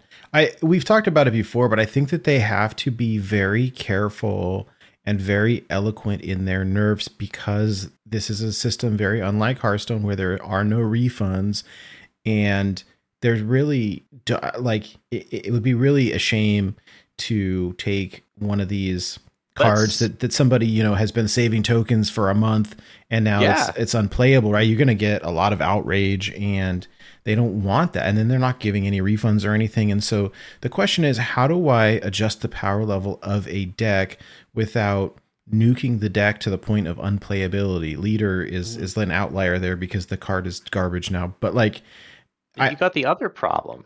So okay, if you do that, then you're probably going to have to hit Series 3 cards, which is going to affect the Series 3 gamer adversely. So it's a very fine line they have to walk. it, it, Yeah. it really they have to be careful with it. I I have a couple of ideas for for nerfs.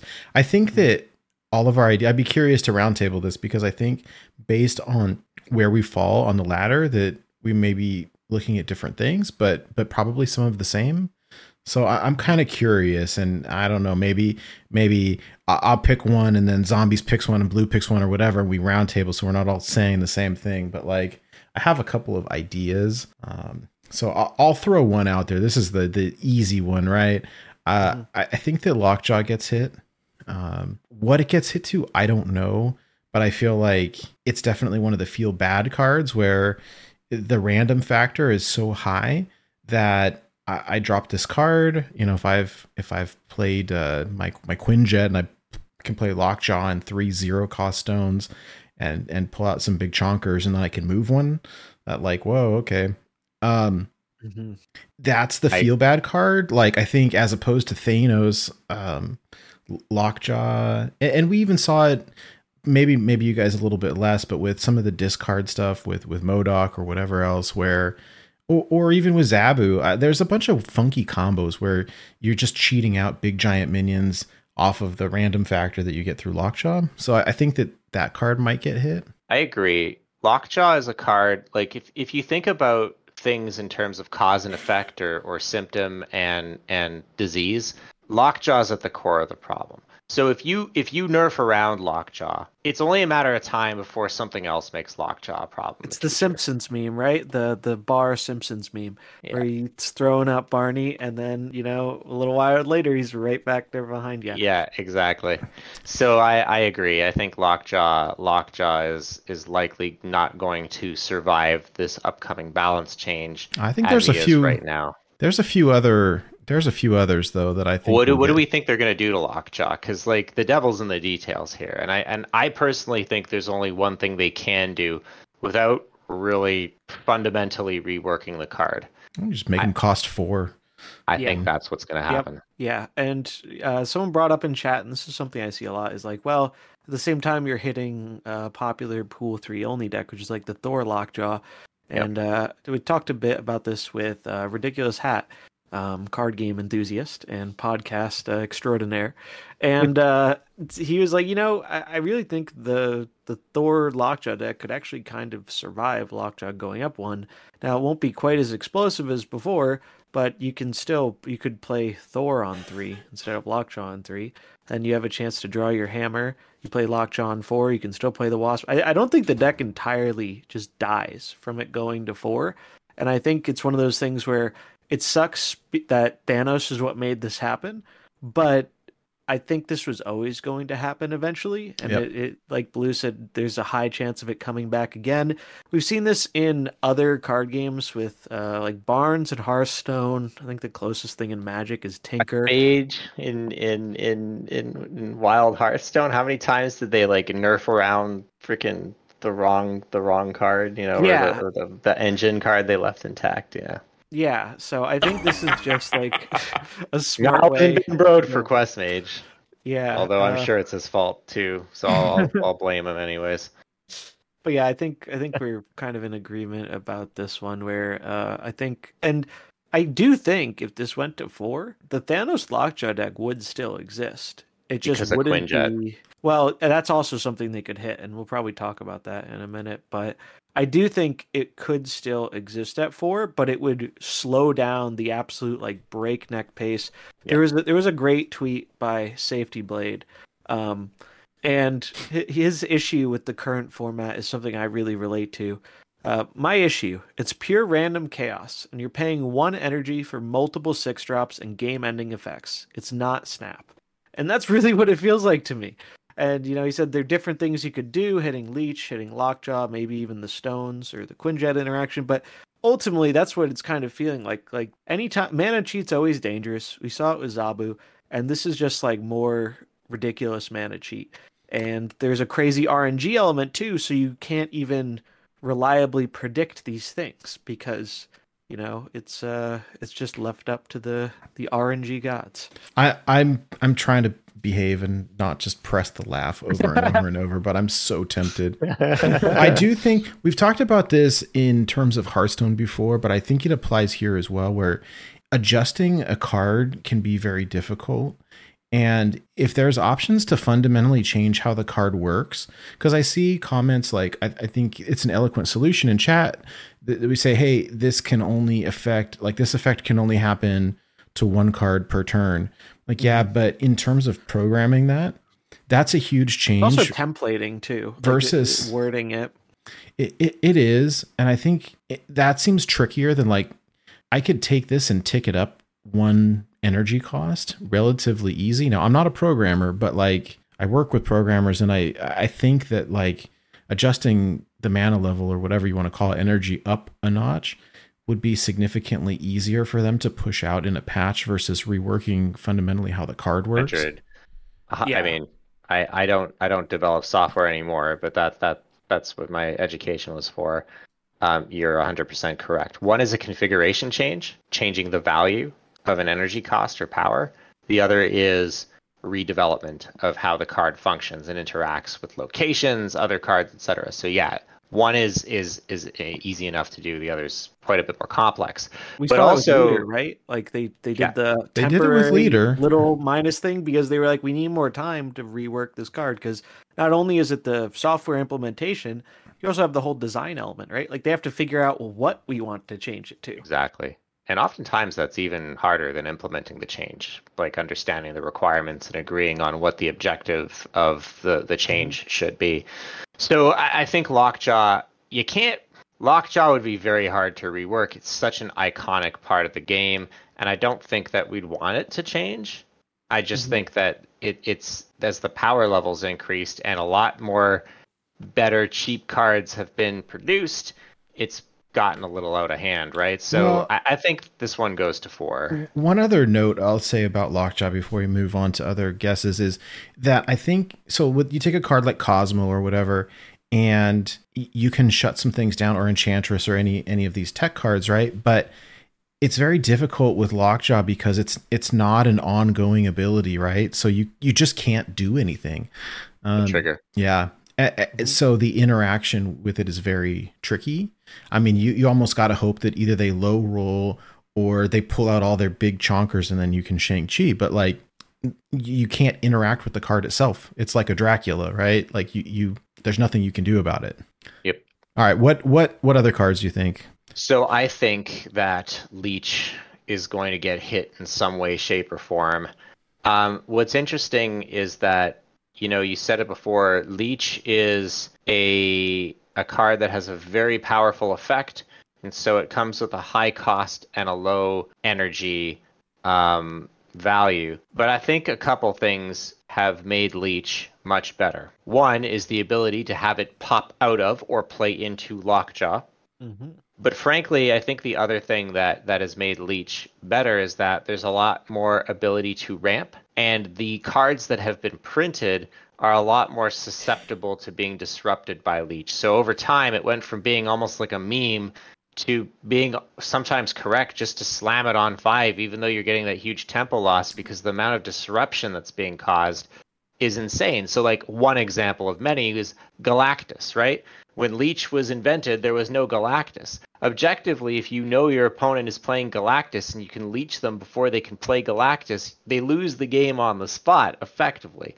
Not mm-hmm. always, but let's say 90% plus percent of the time. Well, and not so, just Gal- like it nukes Galactus and Null and Death. Yeah. And there's just a lot more targets. So I I don't actually have any idea what they're going to do to Leech. I've seen a lot of suggestions. Some suggestions have been it only does it for a turn.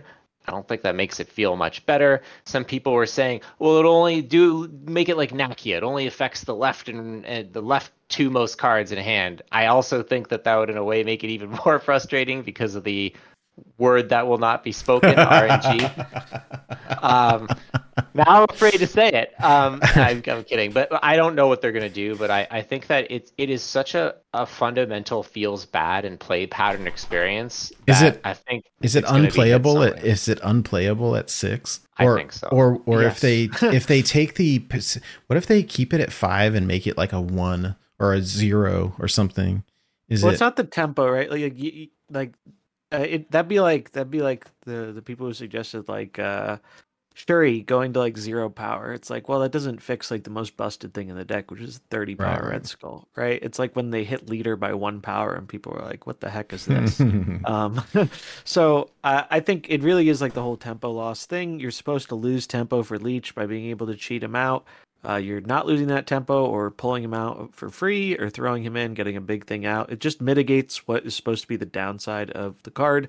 And it's just frustrating because there's not a reasonable way to play around this card. And I think if you could uh, play around Leech effectively, Thanos actually wouldn't be as much of an issue as it is because the I think one of the natural praise to the Thanos deck are these more control style decks. That's what I used to hit Infinite this month, facing against a lot of Thanos. And I said it in the Infinite tweet. Well, you know what you do against Thanos? You just dodge their leech. Because if they leech you, you're probably going to lose. But if you dodge it, you actually have a pretty reasonable chance at winning the game. Uh, it's just, it's a problem because a lot of these control decks are trying to swing the game with their tech cards on the final turn or later in the game on turn five or turn six. And when your Killmonger, your Shang-Chi, your Enchantress, what have you, just gets shut off, it's like, well, guess I lose. and there's no, there's not a meaningful way to, there's no meaningful counterplay there. It's like, it, it, there's no, and, you know, the other argument you could say, well, what if instead of a reactive deck, you just play a more proactive deck? No proactive deck in the game can output as much power as Thanos can via its mana cheating. It's because like they're cheating out five and six drops pretty constantly and nothing else can do that for good reason. So it's like the two things that should be able to keep a strategy like this in check, neither of them are able to do it because the lo- the lockjaw mana cheat and the fact that Leech is coming out before he should or not with a tempo loss. I will say the one uh, that I, I did very successful last month playing um, Sandman Ramp and it was wonderful to play um, Electro on three, Sandman on four, and it shut down the Thanos decks, right? Because it doesn't matter if all your stones cost zero; you can only play one card, and that that felt pretty strong against it. Mm-hmm. Um, it wasn't like unbeatable. You still get leeched and cool. Now my Doctor Doom does nothing. Um, yeah, and Every that's deck, a like, bummer. all the you effects. Know? Like like you said the the effects we've the cards we've gotten we we aren't getting these like vanilla cards anymore like because frankly vanilla cards aren't as interesting right? So like we we get all these cards with interesting text and then the text is removed from the card. And it's like oh great. Like it, it it just it's people like playing their cards. And like the shuri deck laughs too though right? Because like yeah. if if we play this uh, that's what my concern would be too is if we if we kill leech too hard? Like okay now you hit the thanos deck but what are you doing to the shuri deck? Because like i'll play i've been playing thanos the last few days and like cool i'll play leech and then they still play a 30 a 30 attack red skull. Like one of the reasons why the shuri deck is still probably the other meta tyrant is because while leech does shut down cards like she-hulk and taskmaster it doesn't completely shut it down, right? They could still do the the, the Red Skull thing, which is ridiculous. So um, I, I think that other decks coming into the meta that would more naturally prey on Shuri, like a reactive Sera control deck and sh- other things that I'm not thinking of, are that are completely bullied out of the meta by cards like Leech, would help kind of Mm-hmm. maybe restore some of that balance. But uh, it, you know, again, this is kind of going back to what we were saying about Lockjaw all of these changes create this kind of cascading effect that needs to be accounted for. I still think they're going to hit Leech. I still think they're going to hit Lockjaw, but you know, is does Leech need a big hit because they're going to hit Lockjaw? And part of the problem was it popping out of it. I I don't know. I just think it's such a like you said, zombies. People play card games to play cards. Leech prevents you from playing cards. It feels bad. It's the same reason before, Nate, we were saying about the locations. Why do they keep making locations that play cards? You see the tweets, the memes where it's like, you know, the, the queue into like a game and they get like Sanctum Sanctorum, Plunder Castle, and like, you know, Vortimir, and it's like nobody plays any cards. Good game. That just is a feels bad. So, um, yeah, uh, Leech gonna get hit. I have no idea what they're gonna do. That that I am I am not envious of the person who's been assigned to fix Leech. Before we talk about, I see pulled up Arrow here. Before we move on from the Thanos deck, there's one more thing we should talk about, which is Quinjet, because that's the often suggested change. Uh, now, I don't think it could be a solo change, and I'm not sure if this is the route they're going to go. Uh, but one of the reasons why this deck is very powerful is because the stones are really nuts cards just for one cost.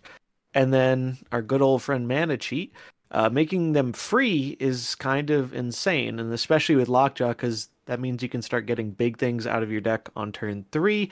Um, so a lot of people have suggested the change of all right, uh, change the Quinjet interaction so the Thanos stones aren't considered uh, not starting in your deck, so they don't get reduced, which I think is much more elegant than being like, uh, your Quinjet thing can't reduce below one. Like some people have suggested that. I hate that idea because I think it punishes Quinjet, which is an otherwise like fair and interesting card. Um, I, I don't think this would be necessarily a bad change, but I've played a bunch of the like the Thanos Zoo version, and the the stones, while they're still very good when reduced, it feels a lot less ridiculous when you're not throwing them into Lockjaw and getting giant stuff out of it and cycling through your deck. Now, does that mean they might not change it? I mean, they definitely could make this change, but I think a big point here is that some people are saying this is the only change that needs to be made to fix that deck, and I like super disagree with that. Like maybe it's part of the Oh. puzzle to fix it, but like if this was the only thing they changed, I still think the Lockjaw deck would be super dominant because think about all the times they don't have Quinjet and they Yeah. still absolutely destroy you. so this is gonna be a hot take. Mhm. Um, it's not that I don't think they should change the Quinjet Stones interaction, because anytime you introduce mana cheat or energy cheat to things costing free, it's spooky. Mhm. I don't think they're going to change that interaction because I think that people love playing lots of cards for free and I, I we've seen this before in in in our other card game near and dear to our heart where like people are always advocating for um, cheat to be not less than one. And the designers are always very reluctant to go there. I i suspect again i could be wrong i suspect that the stone quinjet interaction will survive um, and that they're going to target the above two cards lockjaw and leech before they go to quinjet. I could be dead wrong but like i think that for the reason that you said that Mhm. how many games have you blown people out with lockjaw and curve even though you have quinjet out still really high um, i think that that we're going to see that interaction stay that's my prediction even I- if we all so, think too. it's the wrong thing to happen we want to see that change i i i'm kind of neutral on it I, I think there's good points for and against i just don't think they're going to go there that's just my Yeah, I kind of agree with that. Like, uh, uh, I'm biased because I like Thanos Zoo, and I think it's less unfair in Thanos Zoo. It's it's on. I think it's on the table, but I do think it's less likely than uh, than people think. The thing is, without Thanos, like Quinjet sees no play, right, or very little. Just in Uh, Dino, basically. Dino. Dino, and the, I guess the bounce decks too sometimes. Um, because although it, yeah because they wouldn't make quinjet not less than one they would yeah, just that would destroy the, the, card. The yeah card they would would change the stones nuked from orbit. So if they do make a Quinjet change, there, there, it would just be the Thanos stones don't count for it. Yeah. Hmm, well, all right. I, I, I, it's kind of a tough one, but we'll see. I'm very interested to see what they're going to do. I mean, we could be dead wrong, but I just, I feel like this, like the Quinjet piece, they're going to be stubborn about it. And I bet that something else breaks the game with Quinjet in the future, and then you know everyone will be howling, "Oh, why didn't you change it last time?" You know, where have we seen that story play out before? Sorcerer's Apprentice, anyone? Yeah. yeah. How long did that take? What, like s- six years. It took Six years. years. People, people were crying about it for years. Um, and and sometimes it was valid, and sometimes it was over the top. But like Quinjet is the sorcerer's apprentice of Marvel Snap. There, I said it. It can't be taken back. It's Yeah. not as it's not as I I don't know that it's as prevalent though, right? I mean, if if I'm looking like Not the yet. big the big bad, Yeah. We're but in the early days. but we are in the early not days and, and we we've said this for years and we continue to say it mana cheat is is always like the danger zone and you know Very fickle. well it- it- yeah and it has to be super delicately done because when you can play you know your whole hand of zero cost cards it's like wow E- Even Uh, in Magic, like Leyline of Abundance and Once Upon a Time, like these cards are banned because you play them for free and they just blow out the game, right? Like it's it's it's a common theme in all card games, or Poro Yeah. Cannon and Runeterra, or you know. Anyways, i did want Um, to talk about arrow a little bit though because Yeah. I Yeah. I just I mean I don't know I don't have any any real ideas here but but I can see this card potentially getting hit just because everybody screaming about it for a long time. Um Yeah. So A- Arrow's interesting. I so in my prediction of nerfs, if they do anything to Arrow, I think they'll just move her down to her original power, which was six at launch. But here's the thing about Arrow. I think that Arrow is a very frustrating card to play for very specific types of decks. Decks that tend to go tall and not go wide. I mean, I've been playing um, the, the the the Thanos deck and while Arrow can be annoying and you have to play around it, it's not backbreaking like it is with Galactus or Shuri Red Skull, where you're playing like one or two key cards and juggling them around. Um, you know, are a big problem. I look, people hate this card, and and and, and I played Galactus, and and I will not play that deck specifically because of Arrow and the people who play it and then emote you. Um, but I, I do not think they're going to make any significant mechanical changes to Arrow. That's just my, again, completely my guess. I could be dead wrong, but you know, I, I, I think they're going to be very reluctant to. to do you know that. it's it's very interesting. I think you can com- sort of compare Arrow to cards like Polaris or Magneto. And and I almost wonder not that I want it to happen because I, I really don't. I think Arrow is like it's super frustrating. I've lost to it, I've won to it, I've won using it. Um, but like it it's it's a super impactful card. Um, but it's sometimes it's what you need against a deck like Shuri or Galactus or or whatever. Um, Mhm. you know, can you play around it? Like, mm, it's, maybe it's tricky. I, but uh, it's interesting. Like, I take Magneto, and okay, it pulls three and four cost cards. Polaris pulls one cost. Like, they could One do. and two. Oh, is it one and two? Like, they could do. One or two. Yeah. They could do the same with Arrow.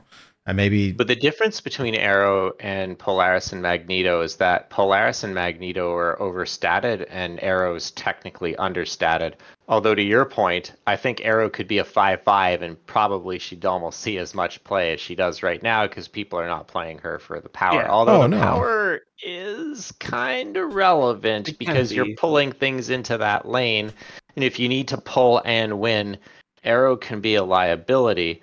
But um, you know, one one thing that um, uh, a friend of mine, uh, Hearthstone streamer, concerned mom, suggested as a major frustration with Arrow, and this is potentially something that we can look at as a mechanical change, is that it's it it strikes him as unusual that Arrow will pull cards that have not been revealed yet. So if you think like Gambit, Gambit can't destroy face down cards. Magneto, Magneto can't pull face down cards because we can't qualify if it's a four or three cost. So a, a way to potentially nerf Arrow is to basically only pull cards that are face up. Mhm. Although that would sign- that probably makes It it, would kill the card. The Yeah, card it would would kill Well, the card. exist. yeah, 'cause it, it- it just couldn't work the way like the reason those other cards work that way is like one they're overstated, but two like it's it's a fundamentally different like direction with the card. Like you can't really if like let's say you make a change where arrow only moves when they've revealed the the card's just gone. Like it, it's not. There are only two cards that affect cards that haven't flipped yet. Arrow Mhm. and Juggernaut, I think, are the two Yeah, that come to the- mind.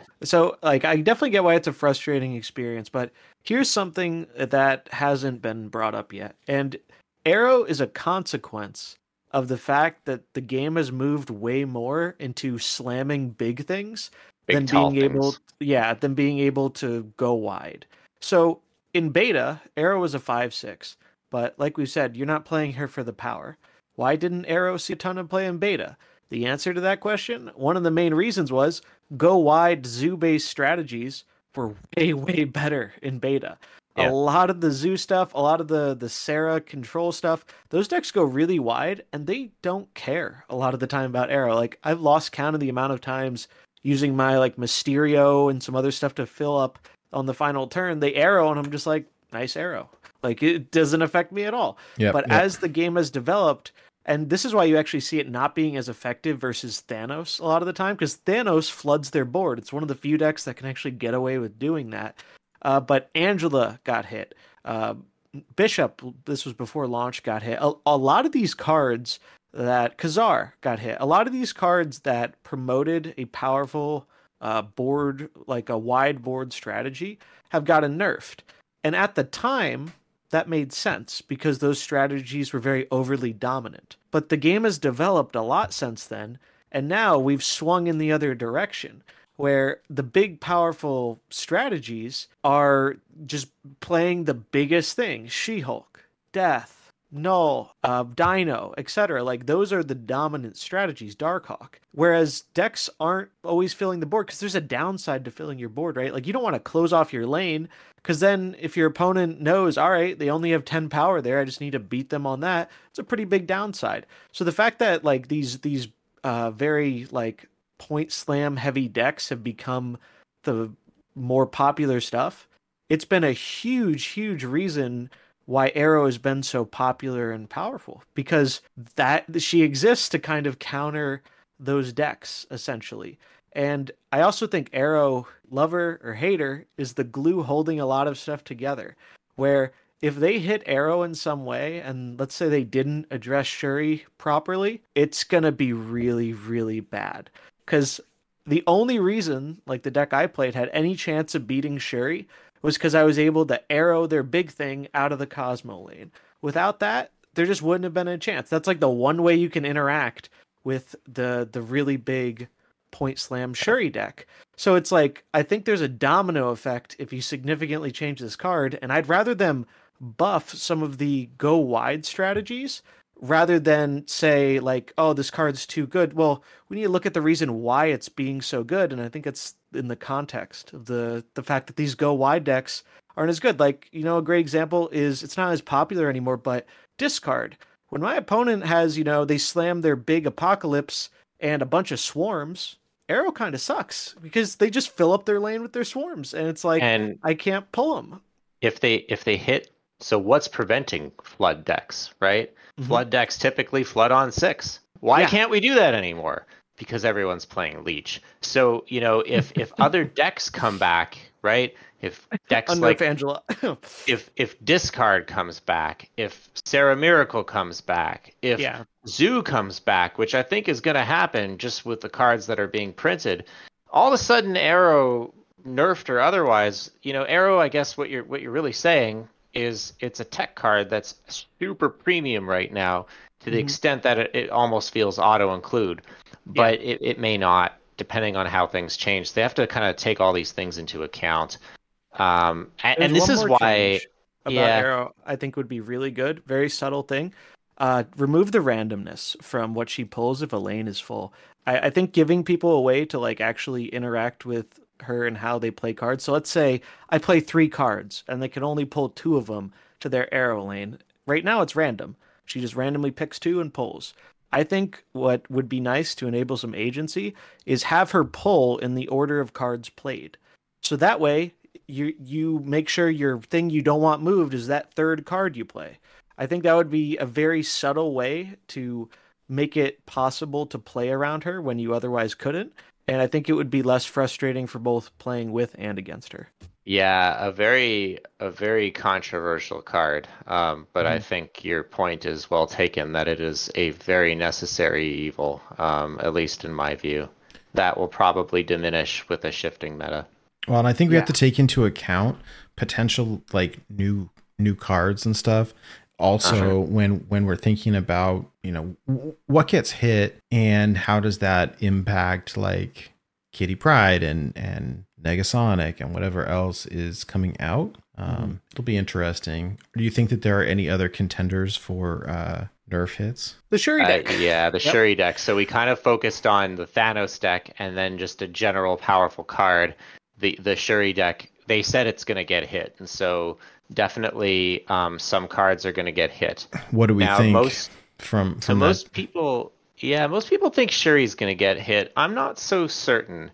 Um, the data that I've seen um, on SnapFan, which you know is our best source for individual card data, seems to indicate that Sauron and Red Skull are problems. Now, I think that Sauron is it, it the sample size is so small because it's a Series Five card. people don't have it What's a Sauron? exactly Yeah. what's a Sauron.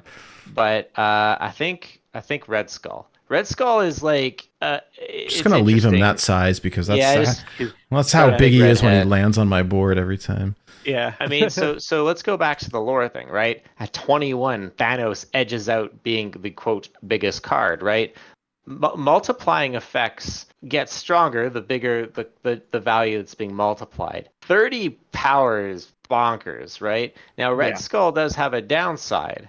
Um, but when that number doubles to 30, that downside becomes a lot less of a downside, which is that it boosts the, as an ongoing, the attack of the opposing characters by two. Now keep in mind too that that that to make matters worse, because decks aren't going wide, that that that disadvantage is somewhat mitigated by that. But frankly, the fact that it goes to 30, it's mitigated. So I, I don't know what they do to Red Skull. I've seen different suggestions, uh, including making it plus three attack for opposing uh, characters, reducing the overall power of Red Skull. I, I don't know what they do, but I think that this is a card that I think likely gets adjusted.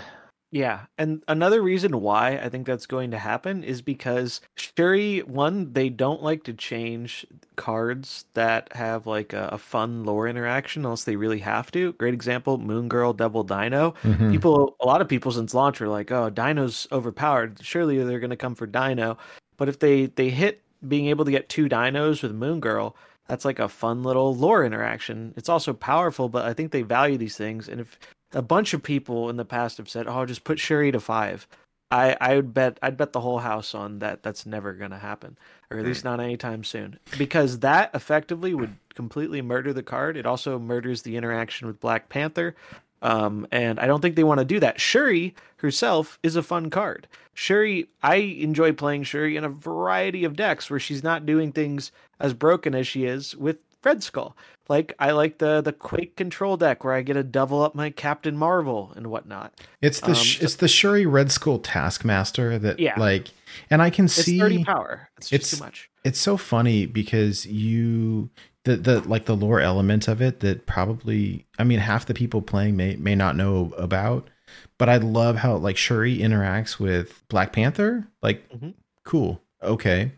Do we like It to talk about? that, do we like to talk about Arnim Zola? Like, no, but uh but it, but it's the same with the moon girl devil dino that maybe you wouldn't know if you didn't know the the lore of the comics or whatever it's it's funny because you t- you take like if you really want to go down that road I mean, you can start asking philosophical questions like, why isn't Red Skull in uh, Pool Five? Because he's one of the baddest characters ever in Marvel Or Doctor Doom. Yeah, yeah. And it But anyways. Well, that- that is not a. I'm going to veto that topic. What, Yeah. qual- qualifies? save that for bad? another time. We'll save that for the YouTube comment section. yeah. Um, but yeah, no, but but in all candor, I think I don't know what they're gonna do, but I suspect this is uh, the card that takes the hit because exactly what you said, Nate. Red Skull going to 30 lets stupid things happen. Taskmaster gets to be a 30, and usually that comes down with like Titania or Zero. So you can like front like 38, like so you know like if you if you do Red Skull on mm-hmm. five and Taskmaster and and Titania on on six, like you're dropping like 65 power over two turns. That is we talk about point slam, like that's crazy. Yeah, this is a big part of the reason why go wide strategies can't compete because you can't compete with 30 power things, and the only way you can is if you like Shang it or you Valkyrie it. But there's this lovely little dog named Cosmo that says no, you can't do that, and there's no inter- there's no way to interact with that outside of Magneto pulling on six, which by then it's it's not relevant. So I think Red Skull's going to eat the hit. Um, I think you just shrink his number a bit, and maybe you also shrink how much you're boosting the opponent. So maybe you take him down to 11 or 12, but you only boost by one. Uh, they could also make it less than five. I think they're going to keep it at five. I think that's the likely hit. Uh, there was one change I saw suggested for Shuri that I do think they could do. I don't think they're going to, but if they didn't want to change Red Skull for whatever reason, uh, I think the biggest reason this is so frustrating is because it's so hard to interact with. And a way they could change that is Shuri only buffing the thing that you play next in that lane. So this way, you can't just slam a Shuri in the right lane and then slam your big dude in the Cosmo lane. Now you could still put in the armor lane uh, and whatnot to protect it, and I think that's fine because armor is a lot easier to interact with than Cosmo is. Uh, I think it's a bit less eloquent, and I don't think it's as likely. But if they wanted to change Shuri without murdering the card and setting it to five, uh, I think that's the the way to do it. You just you just make it so it has to be, and this also enables other stuff you could do with her. Where, well, if I want Shuri to buff my big thing on the final turn, I play in another lane after playing her. So it, I don't think they're going to do this, but if they wanted to adjust Shuri while keeping the effect intact, I think that's an option. But I think Red Skull is going to be taking the It's hit. it's tricky You move her to because one attack. Yeah. Uh, Well, that that's not going to do anything, but yeah. it's tricky because the way priority works, right? So you Yeah. play Shuri and then you play a you know a 30 attack Red Skull. It doesn't matter if I play my Shang-Chi because their Zola is going to hit first, right? And then my Shang-Chi does nothing. So it yeah, it's really tricky. It's really tricky. Yeah, that's the other reason the deck's kind of frustrating to play around because while a lot of versions drop the Zola, you can't effectively play around Taskmaster and Zola at the same time. Now, usually you'll know if they're not going to Zola because they'll put it in an armor lane or a Cosmo lane, but it makes it incredibly hard to consistently play around this when it, it, you have to be like, well, I can try and play around Zola and then I lose to Taskmaster, or I try and play in Task around Taskmaster and then I lose to Zola. I think that you you- you're just kind of like flipping a coin, taking a guess there, and that's never Yeah. a great feeling. So I, I think really think it's just 30 powers too much. Um, Shuri, despite her being very good, isn't nearly as unfair in the she sees play in a ton of decks. Yeah. And in most of those decks, it doesn't feel like she's doing the level of unfair, uninteractable stuff that she's doing in Shuri Zero. So I think that's uh I, I think that's why we're gonna see Red Skull eat a change because 30 power is just it's absurd and the downside is very small by comparison. As for other cards in the deck that get changed, I don't think that Sauron will get changed. I think as No. Sauron becomes more available, its win rate will come down to earth. And if Red Um, Skull get changed, like you, it doesn't it doesn't matter as much, right? Like You can only Well- see play in that deck too. Well, and, and like looking at the tier lists on Snapzone, um, like even like in Shuri Zero, like they're not playing Sauron anyways in the deck that they've got listed right now, and and maybe that's because nobody has it. I don't know. Um, well, that's part of the the reason it's low population. And uh, uh, F4 all day makes a good point here too. Sometimes when you try and play around the Red Skull, like I mentioned, with like arrowing their thing on five, sometimes they just go Shuri into pass into one cost 20 power She Hulk and then copy it with Taskmaster. And so that's another situation where it's like That's y- you're basically brutal. taking a 50 50 on do I believe they're going to play the Red Skull or do I believe they're going to pass? And especially Yeah. if they have Sunspot and get a benefit for passing.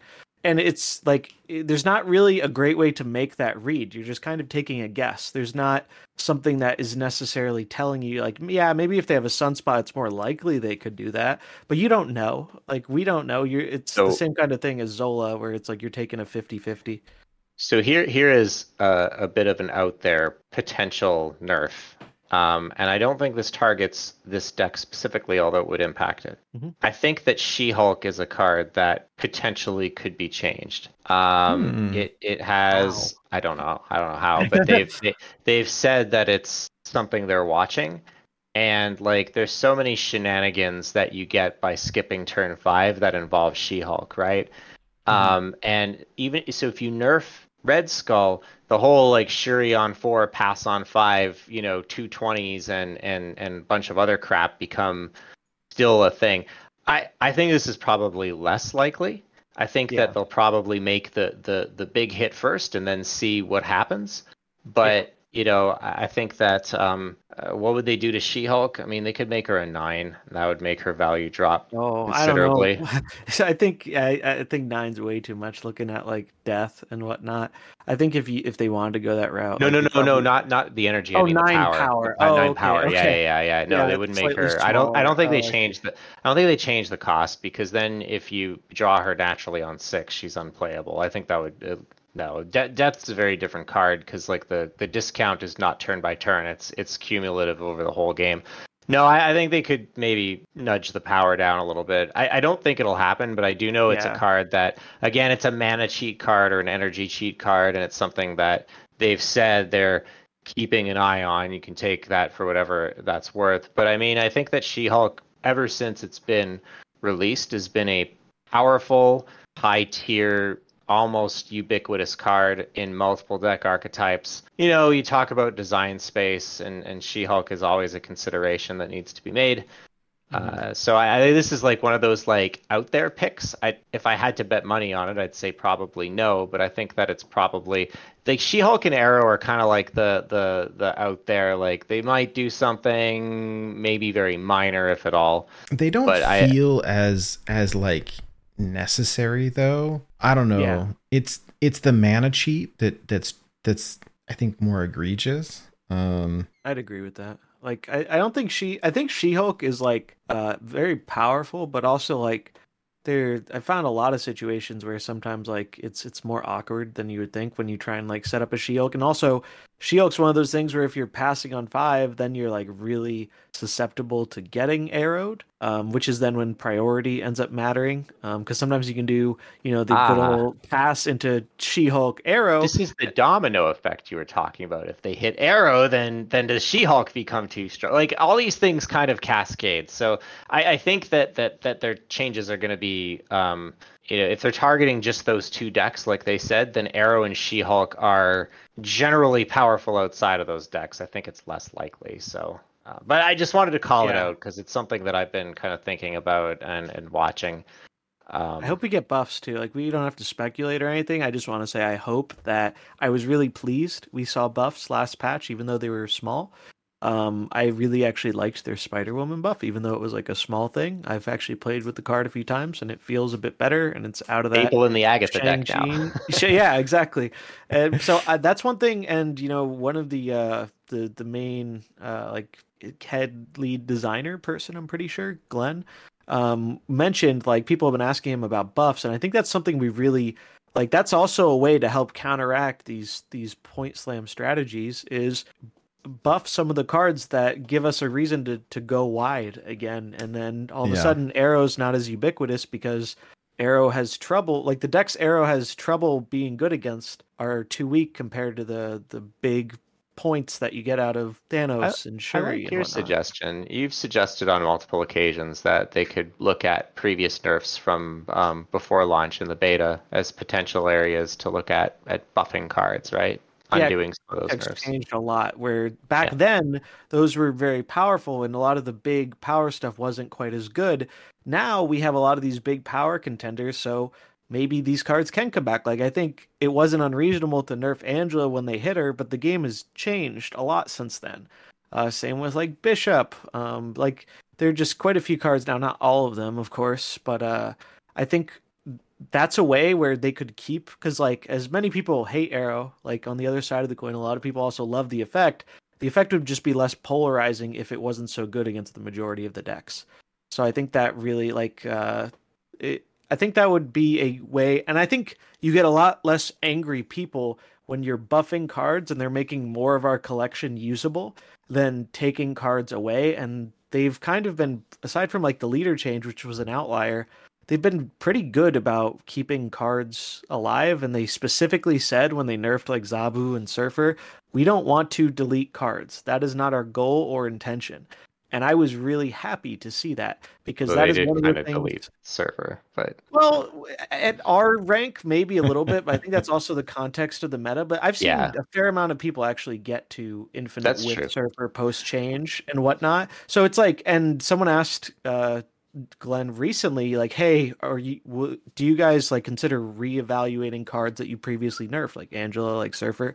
And he was basically like, they are not off the table at all. We evaluate all the cards, even ones we've previously nerfed, but the cards they mentioned in specific, like Angela, like Surfer, he said it's it, they still are looking like powerful enough and playable enough to where right now they don't see that as a priority having to change those again.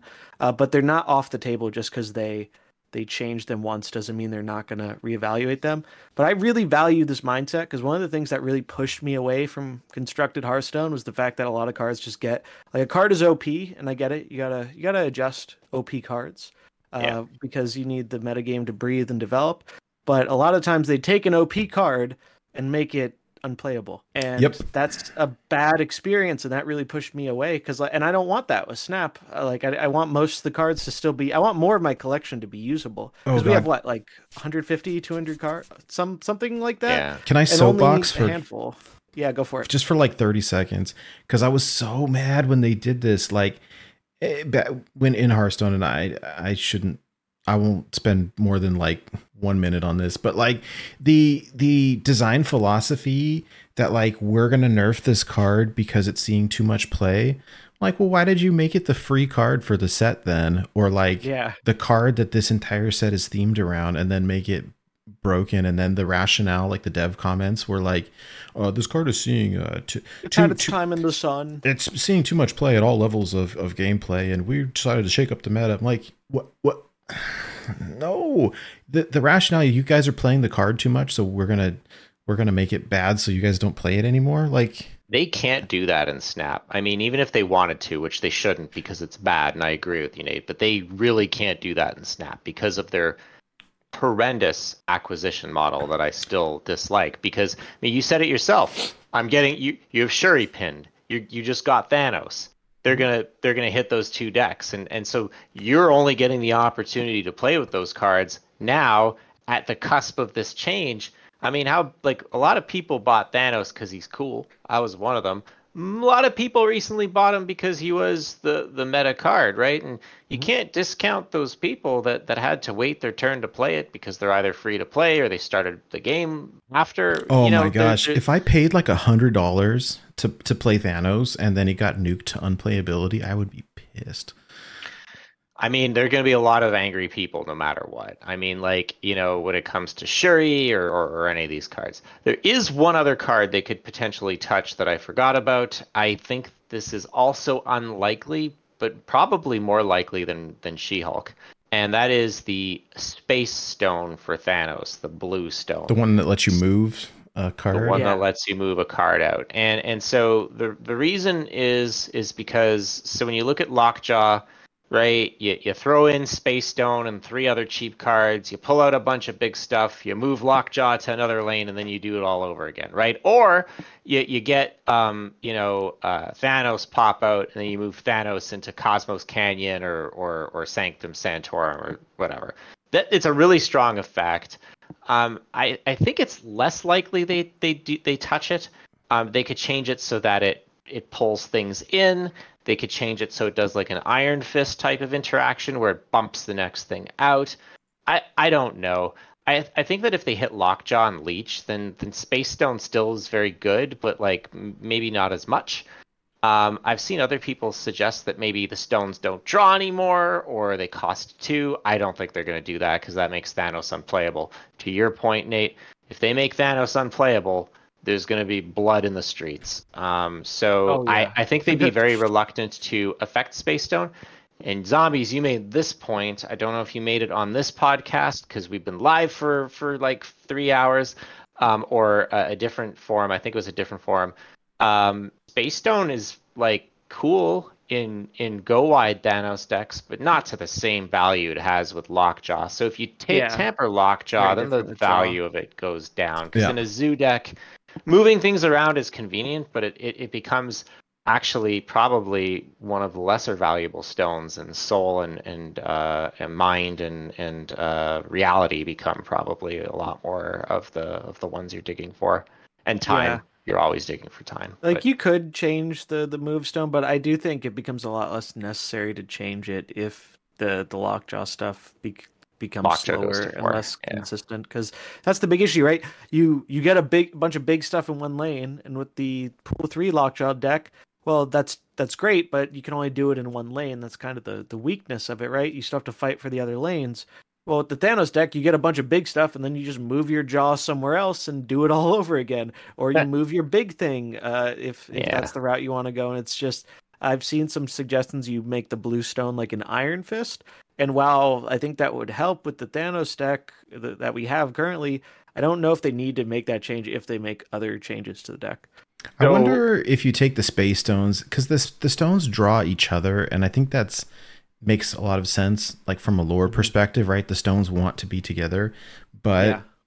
But uh, you know, instead of maybe draw a stone, maybe it says draw a card. Uh, that maybe that Well, changes there's only one But stone that draws the other stones, right? All Yeah, the other ones Mind just Stone. draw a card. oh, is So it? the Is it? Yeah. You just the there's thing so much cycle. I guess it's Yeah, part of it. It's it's all But it it's goes big back to. Lockjaw though, right?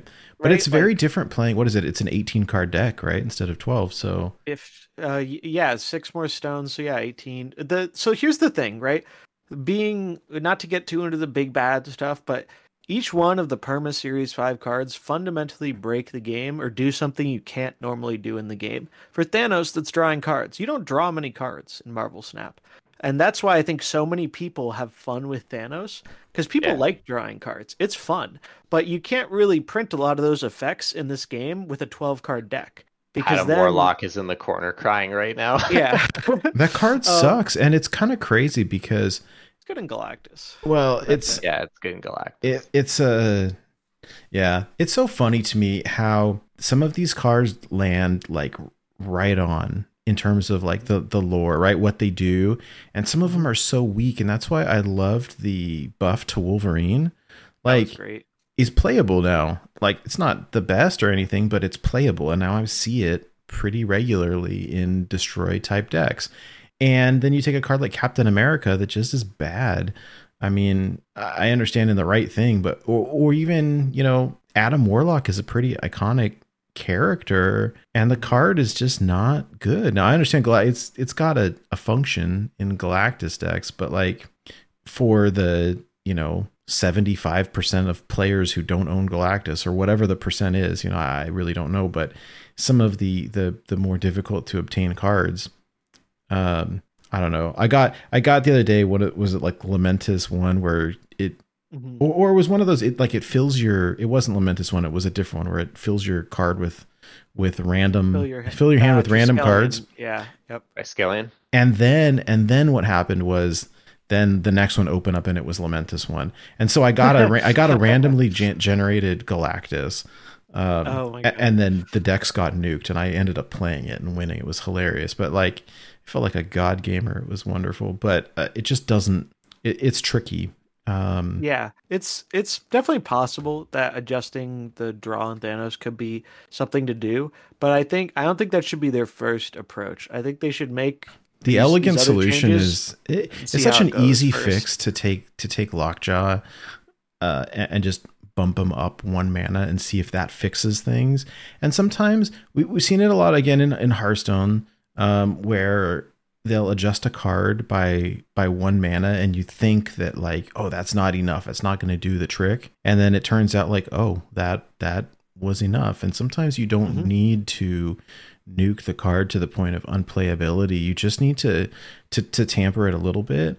And again i'm relatively new to the thanos deck but often i'm asking myself in the first couple of turns if if i haven't drawn lockjaw do i want to sit on the stones or do i want to play them to Mhm. to try to draw more cards and it's a there's a fine line there but the deck in its current iteration really performs at such a different level with Yeah. lockjaw than it would otherwise that that seems like uh, he juices the draw of the stones, right? Like Oh Darkhawk my should be like a, a counter, right? Like uh, Thanos is a big deck, so Darkhawk should be good against it.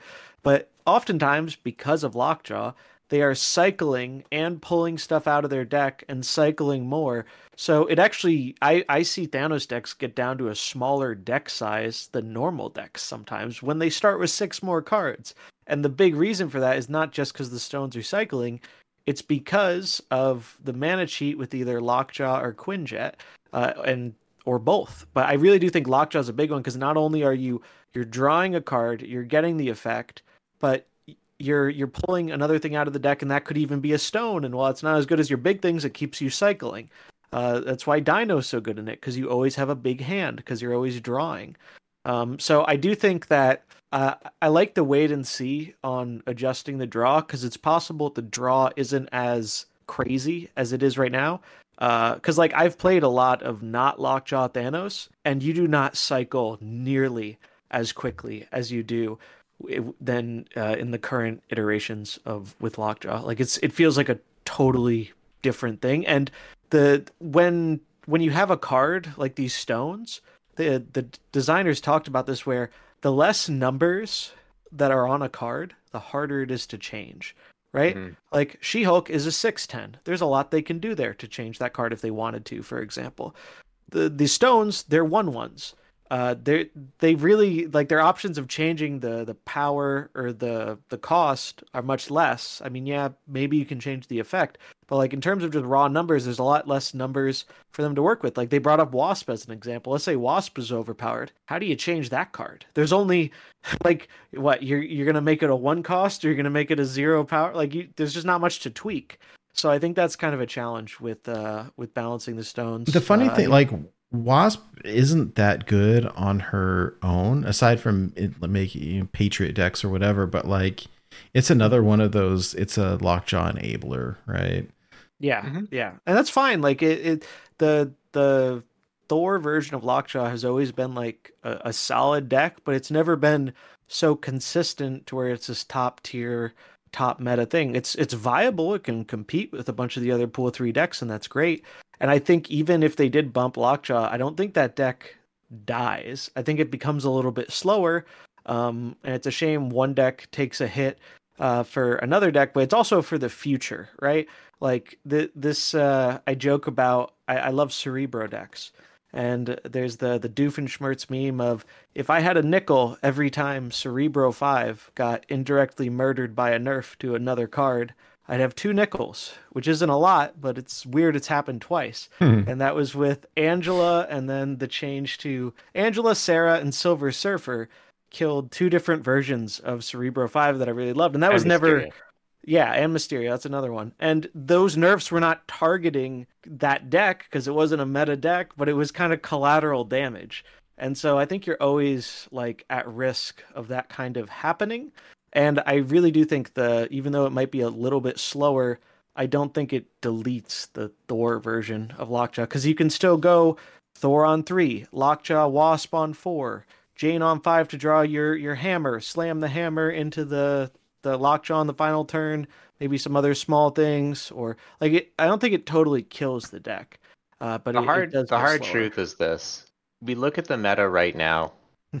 it's a two deck meta and I think what's going to happen is as the, the next 10 days progress, mm-hmm. it's going to permeate to other segments of the ladder that have been somewhat left have been left untouched by this. Wow, that Cerebro variant. I, I, I kind of I kind of need it now.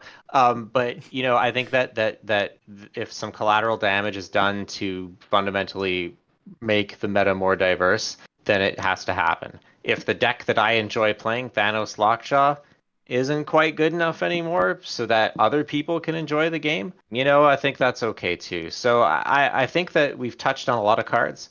Um, will they all get nerfed? No. It will be interesting when we meet up again in two weeks to, to review how right we were, how how close we were, and how far off we were. Um, we can grade ourselves, and I think that'll be a fun exercise. Um, before we wrap, um, well, before we move on to the next thing, are there any final thoughts on nerfs in the meta? I think that uh, I, I believe I've personally beat the horse to death. Um, but uh, uh, any any final thoughts before we move on? All I want to say very quickly is that I think that the the meta there's just there's a big shift depending on where you are on the ladder, and so the the the the lower finishing players, myself included, I think are seeing a little bit more diversity. I'm still seeing plenty of the top tier meta decks. I mean, you take take a look at Marvel Snap Zone and anything like all their tier lists. Like I'm seeing all of them. which is interesting. Um, the most You'll common. see that diversity diminish as time goes on, though. it's They had true. a tournament today too, and the top four decks were all the Thanos Lockjaw deck. Yeah, that was hilarious. It was pretty funny. One of their, I think it was Loot Muncher, was like, "Yeah, we had this awesome event. Thanks for everyone for participating. Uh, look below to the thread to see how different the tournament metagame is uh, from ladder." And then it's just like a gif. He's like, "Just kidding. It's exactly the same." So I'm seeing uh, the Lockjaw Thanos, Shuri Zero, um, a little bit of the Sera control, but not a ton. Um, some of the Electro Sandman ramp. In fact, I played a ton of it and did really well with it last last time. A good amount of Galactus, uh, a good amount of Deathwave, a good amount of the discard Dracula, and I think that some of those are just they're more accessible. Still seeing very little Darkhawk, very little um, Lockjaw Thor, a, a little bit, but not that much because I, I don't think it's performing very well. Um, There's just no reason to play it if you have the Thanos version. yeah, like i mean not everyone does of course and uh, and i do want to say like your point nate about like ah i knew the nerf was coming because i just got the card i've seen that so many places and i like it's a very reasonable feeling to be like man this kind of sucks like people are complaining about this card and by the time i get it like it's going to get changed and I think the anger is often misdirected there at like people are angry that they're making changes when what they should be angry about is that the progression is so slow that by the time you get access to the card, changes are being made. It's like we're beta testing the cards before the general population gets them. And that Mm. leaves a very weird feeling for a lot of players who don't want to spend all this money on the game uh, where it's like you know it's like think about all the free to play players who they just they they got dunked on by Zabu for a month and they never even got to try it. So it's yeah, like our our friend uh, Mortal Wombat just pinned Zabu today for the first time. oof. yeah, so I think I think the the anger is a little misdirected there. I think people would have a lot less frustration with them balancing certain cards if they didn't feel kind of like second class citizens because they get them so much later. So I, I'm hopeful that their changes about acquisition can kind of help uh, Yeah. help with that. I feel so privileged to have been able to play Zabu when it was broken. Uh, now that month was pretty brutal. I had a lot of fun, Yeah. but it was uh yeah, I I it, it's such a bummer getting the card after it's already changed and you're like, "Oh, well, this card's not good anymore." So like not excited about it. I like Like, Zabu better yeah. now than than before, but the the point's Me still too. well taken that that that But yeah, I agree. is an unlikely situation. The more likely is that they'll they won't have the same impact or excitement. Leader, oh gosh, leaders. Yeah, oh, that's well, no, no one, no one, no one ever liked playing leader. Everyone hated leader. Anyone who said they liked leader was just doing it for clicks. I'm looking at you, Binks. I know, Binks, you never liked leader. I'm, call, I'm calling you out. Um, but yeah, no, I, leader is a good example. in D Money made a song about it. Did you hear that? It It- yeah, that was I great. did, yeah. That was very fun. It was He uh, made a follow up for Leech as well. Oh, Yep. did he? I've not listened to it yet. It's funny. Yeah, I think leader think leader would be good in this meta. So like the thing is, leader doesn't really actually do good into the lockjaw decks, right? Because if you're unless you have priority, and even if you do have priority, you're just getting what their stones. You're not getting the things they pull out. So I, I don't even think old leader would actually be. I mean, maybe against some of the other stuff, but again, another counter to leader used to be Taskmaster. So funnily enough, I think the the two top decks would actually kind of clown on even unnerfed leader, which is kind of terrifying. it just goes to show you how far we've fallen in such little time. Um, but if you're looking to climb seriously over the next two weeks, while there's certainly other options, these are probably going to be the two decks you face the most. Get used to them.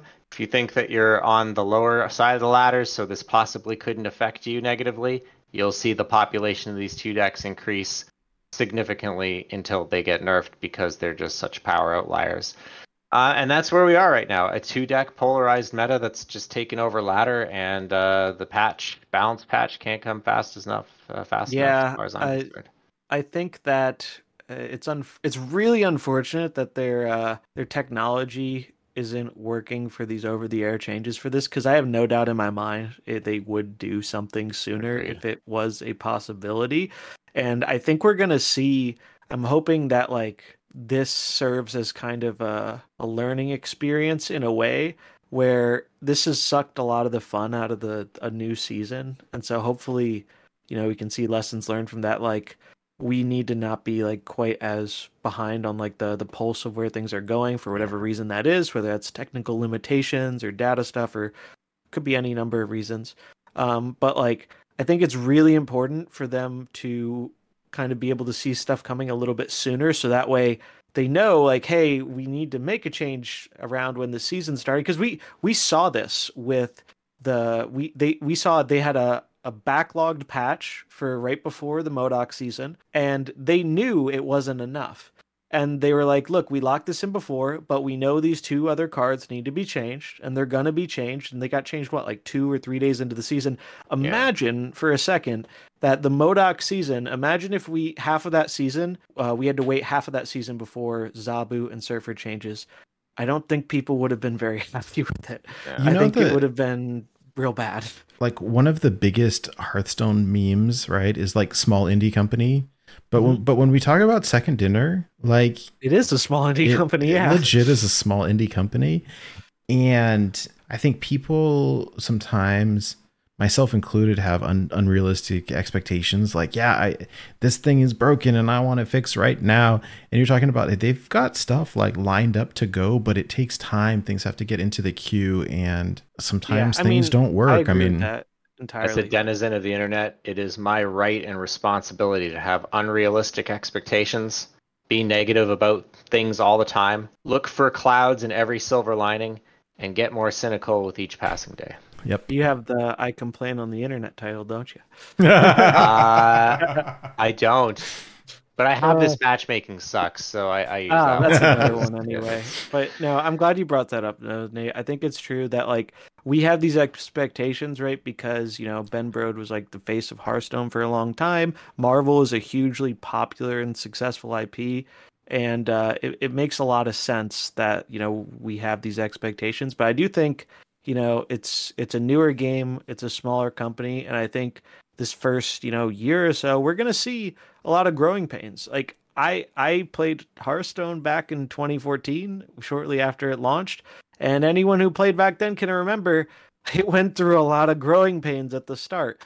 Um, so I I think that's kind of just part of the you know they're getting their footing, and it's going to take time for some of this stuff to become more optimized and streamlined. And uh, Yeah. obviously it feels bad when stuff like this happens but i don't think it's it's not happening for like a malicious reason. It's not happening because they're planning it this way. It's i think there's just a lot of uh i, I think there's a lot of growing and like it, it's it's like this gets brought up in software a lot and i'm sure you, you're more than familiar with this blue where it's like uh, the the people who are buying the software the people at the top they're like why can't i just throw more money at this problem and make it go away faster? And usually that that just isn't really how it works uh, you know a lot of people think it would work that way That but it- doesn't stop it people doesn't. from uh, from indulging in such notions. i know All right. Well, um, before we wrap, um, I have an important show announcement to make. Uh, crit- critical announcement. Um, so, longtime friend of Born to Be Wild,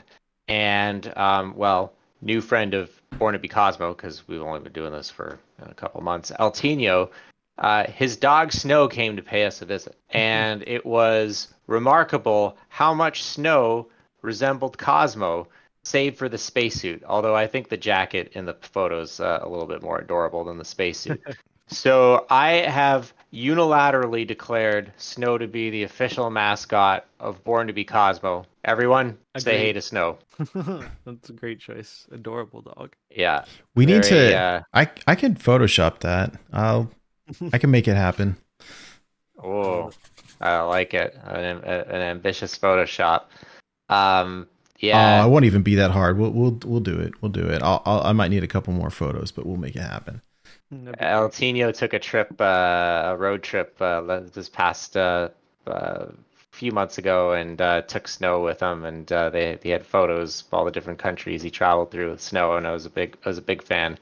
So, um, anyways, uh, we're all big fans of Snow and El Tino, um, and and and now I'm excited to see Nate's Photoshop wizardry with a Cosmo Snow mashup. That's going to be awesome. Oh, we'll, Um, we'll make it happen. El, El Tino is a is a is a great guy. We had him on Born to Be Wild. Uh, he has forever impacted our show because we changed our our old um, Murgle to to the new Murgle. He surprised us all. We asked him if he had any shout outs before we left the show, and he goes, "Yeah, I just want to say a big thank you to." Uh, we just lost it. It was so great. It's so funny. It was. Anyways. and now is a regular part of the soundboard.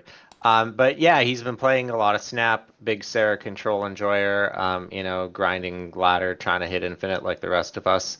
Um, and uh, yeah, happy to have him be part of the community with us. Oh, and, Uh. Snow as well. Um, Yeah. Just want to give a, a, a thank you to, to everyone that that stayed with us through this lengthy show. We knew it was going to be a long one because there was so much to talk about.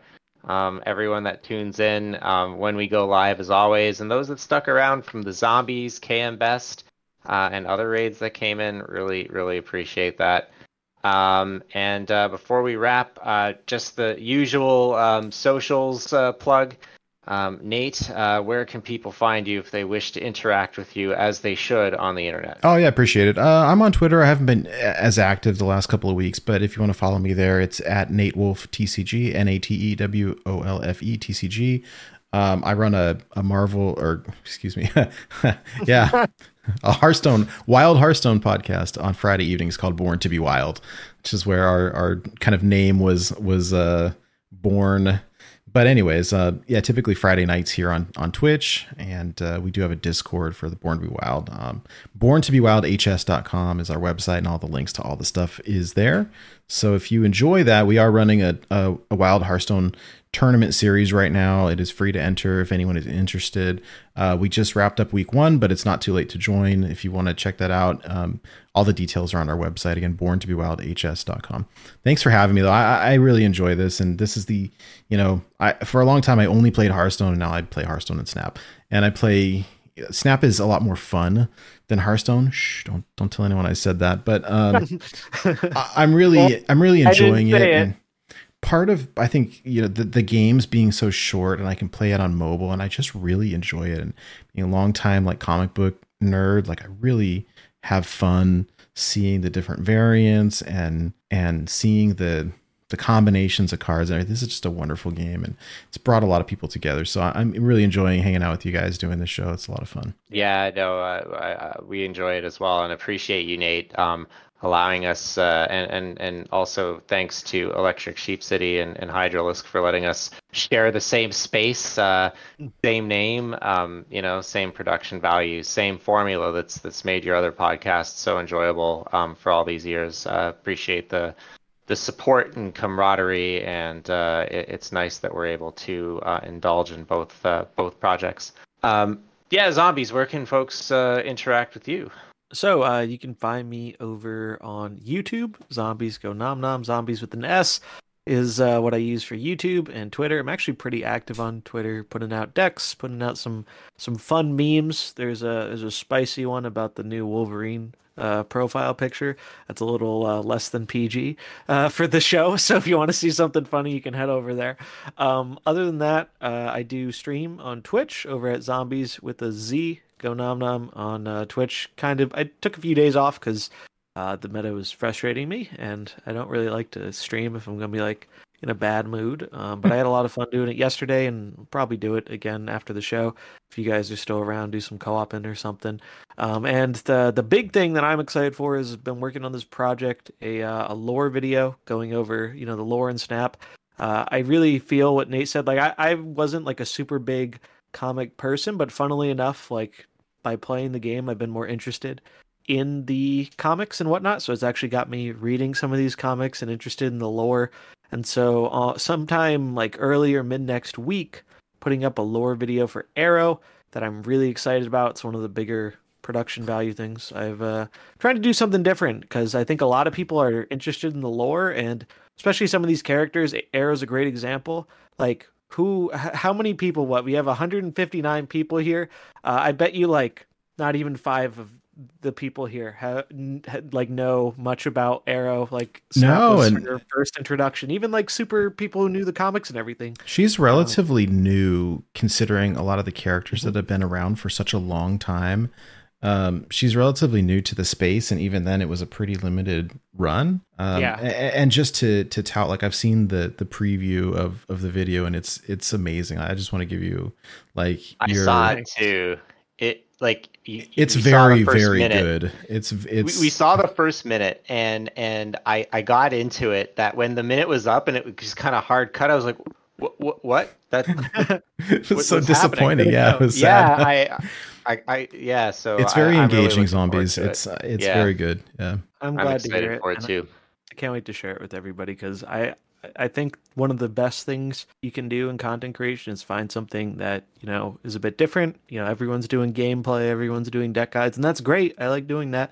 But I think it's more fun and more beneficial to try and like do something not everyone else is doing. And I think a lot of people really like the lore stuff. And you know, one of the common questions Ben Brode got a lot. I've watched a bunch of his podcasts or podcasts he's been guests on, and people always ask him like, Ben, aren't you worried you're going to run out of Marvel characters to make into cards? And he always, uh, maybe you want to hit the the laugh button here.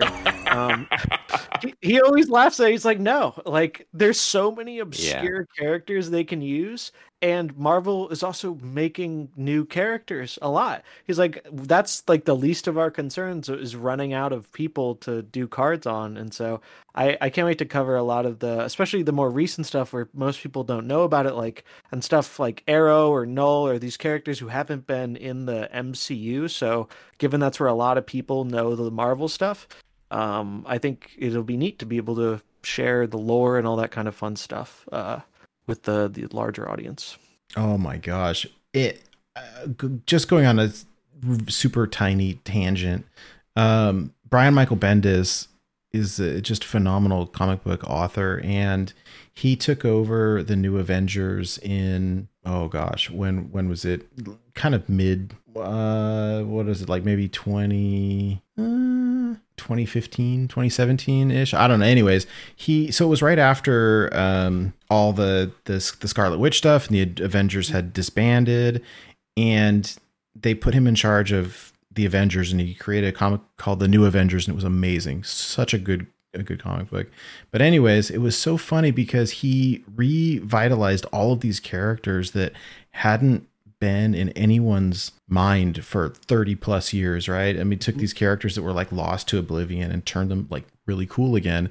And so you you know, you you bring up that question about like, oh, you think you'll ever run out of characters? Not a chance.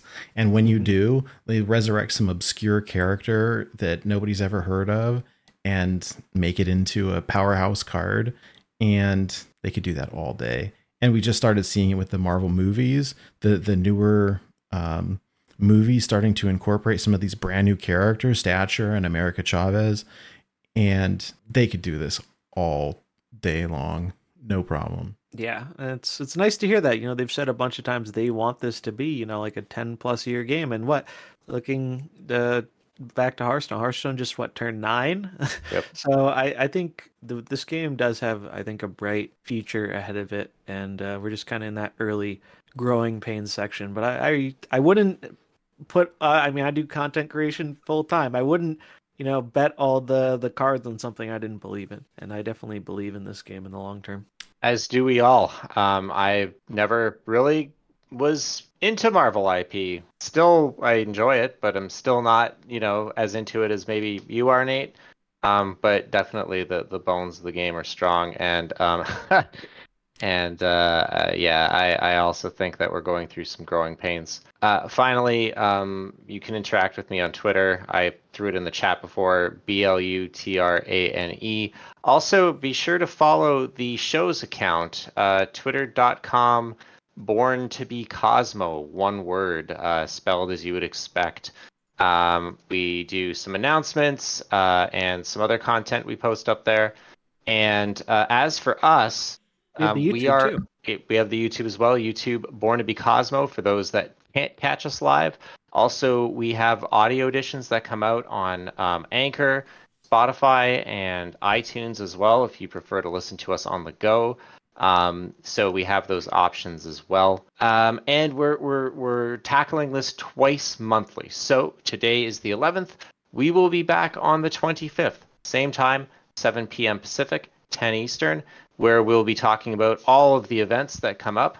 But I think the thing to really look out for is how well we did with the nerf predictions. And um, Oh, that'll the- be fun. you know, and, Yeah. and it's going to be shortly after we believe it will be released, but you know what impacts we see in the early days of those changes, if it had the liberating effect that we had hoped, or, or maybe it didn't quite deliver what we wanted. So we'll we'll be reviewing that. Um, that said, for everyone who stuck through the, the, the three hours we've been on for, really big thanks. Uh, it's been a lot of fun, and can't wait to catch you next time on Born to be Cosmo. Cosmo. euh...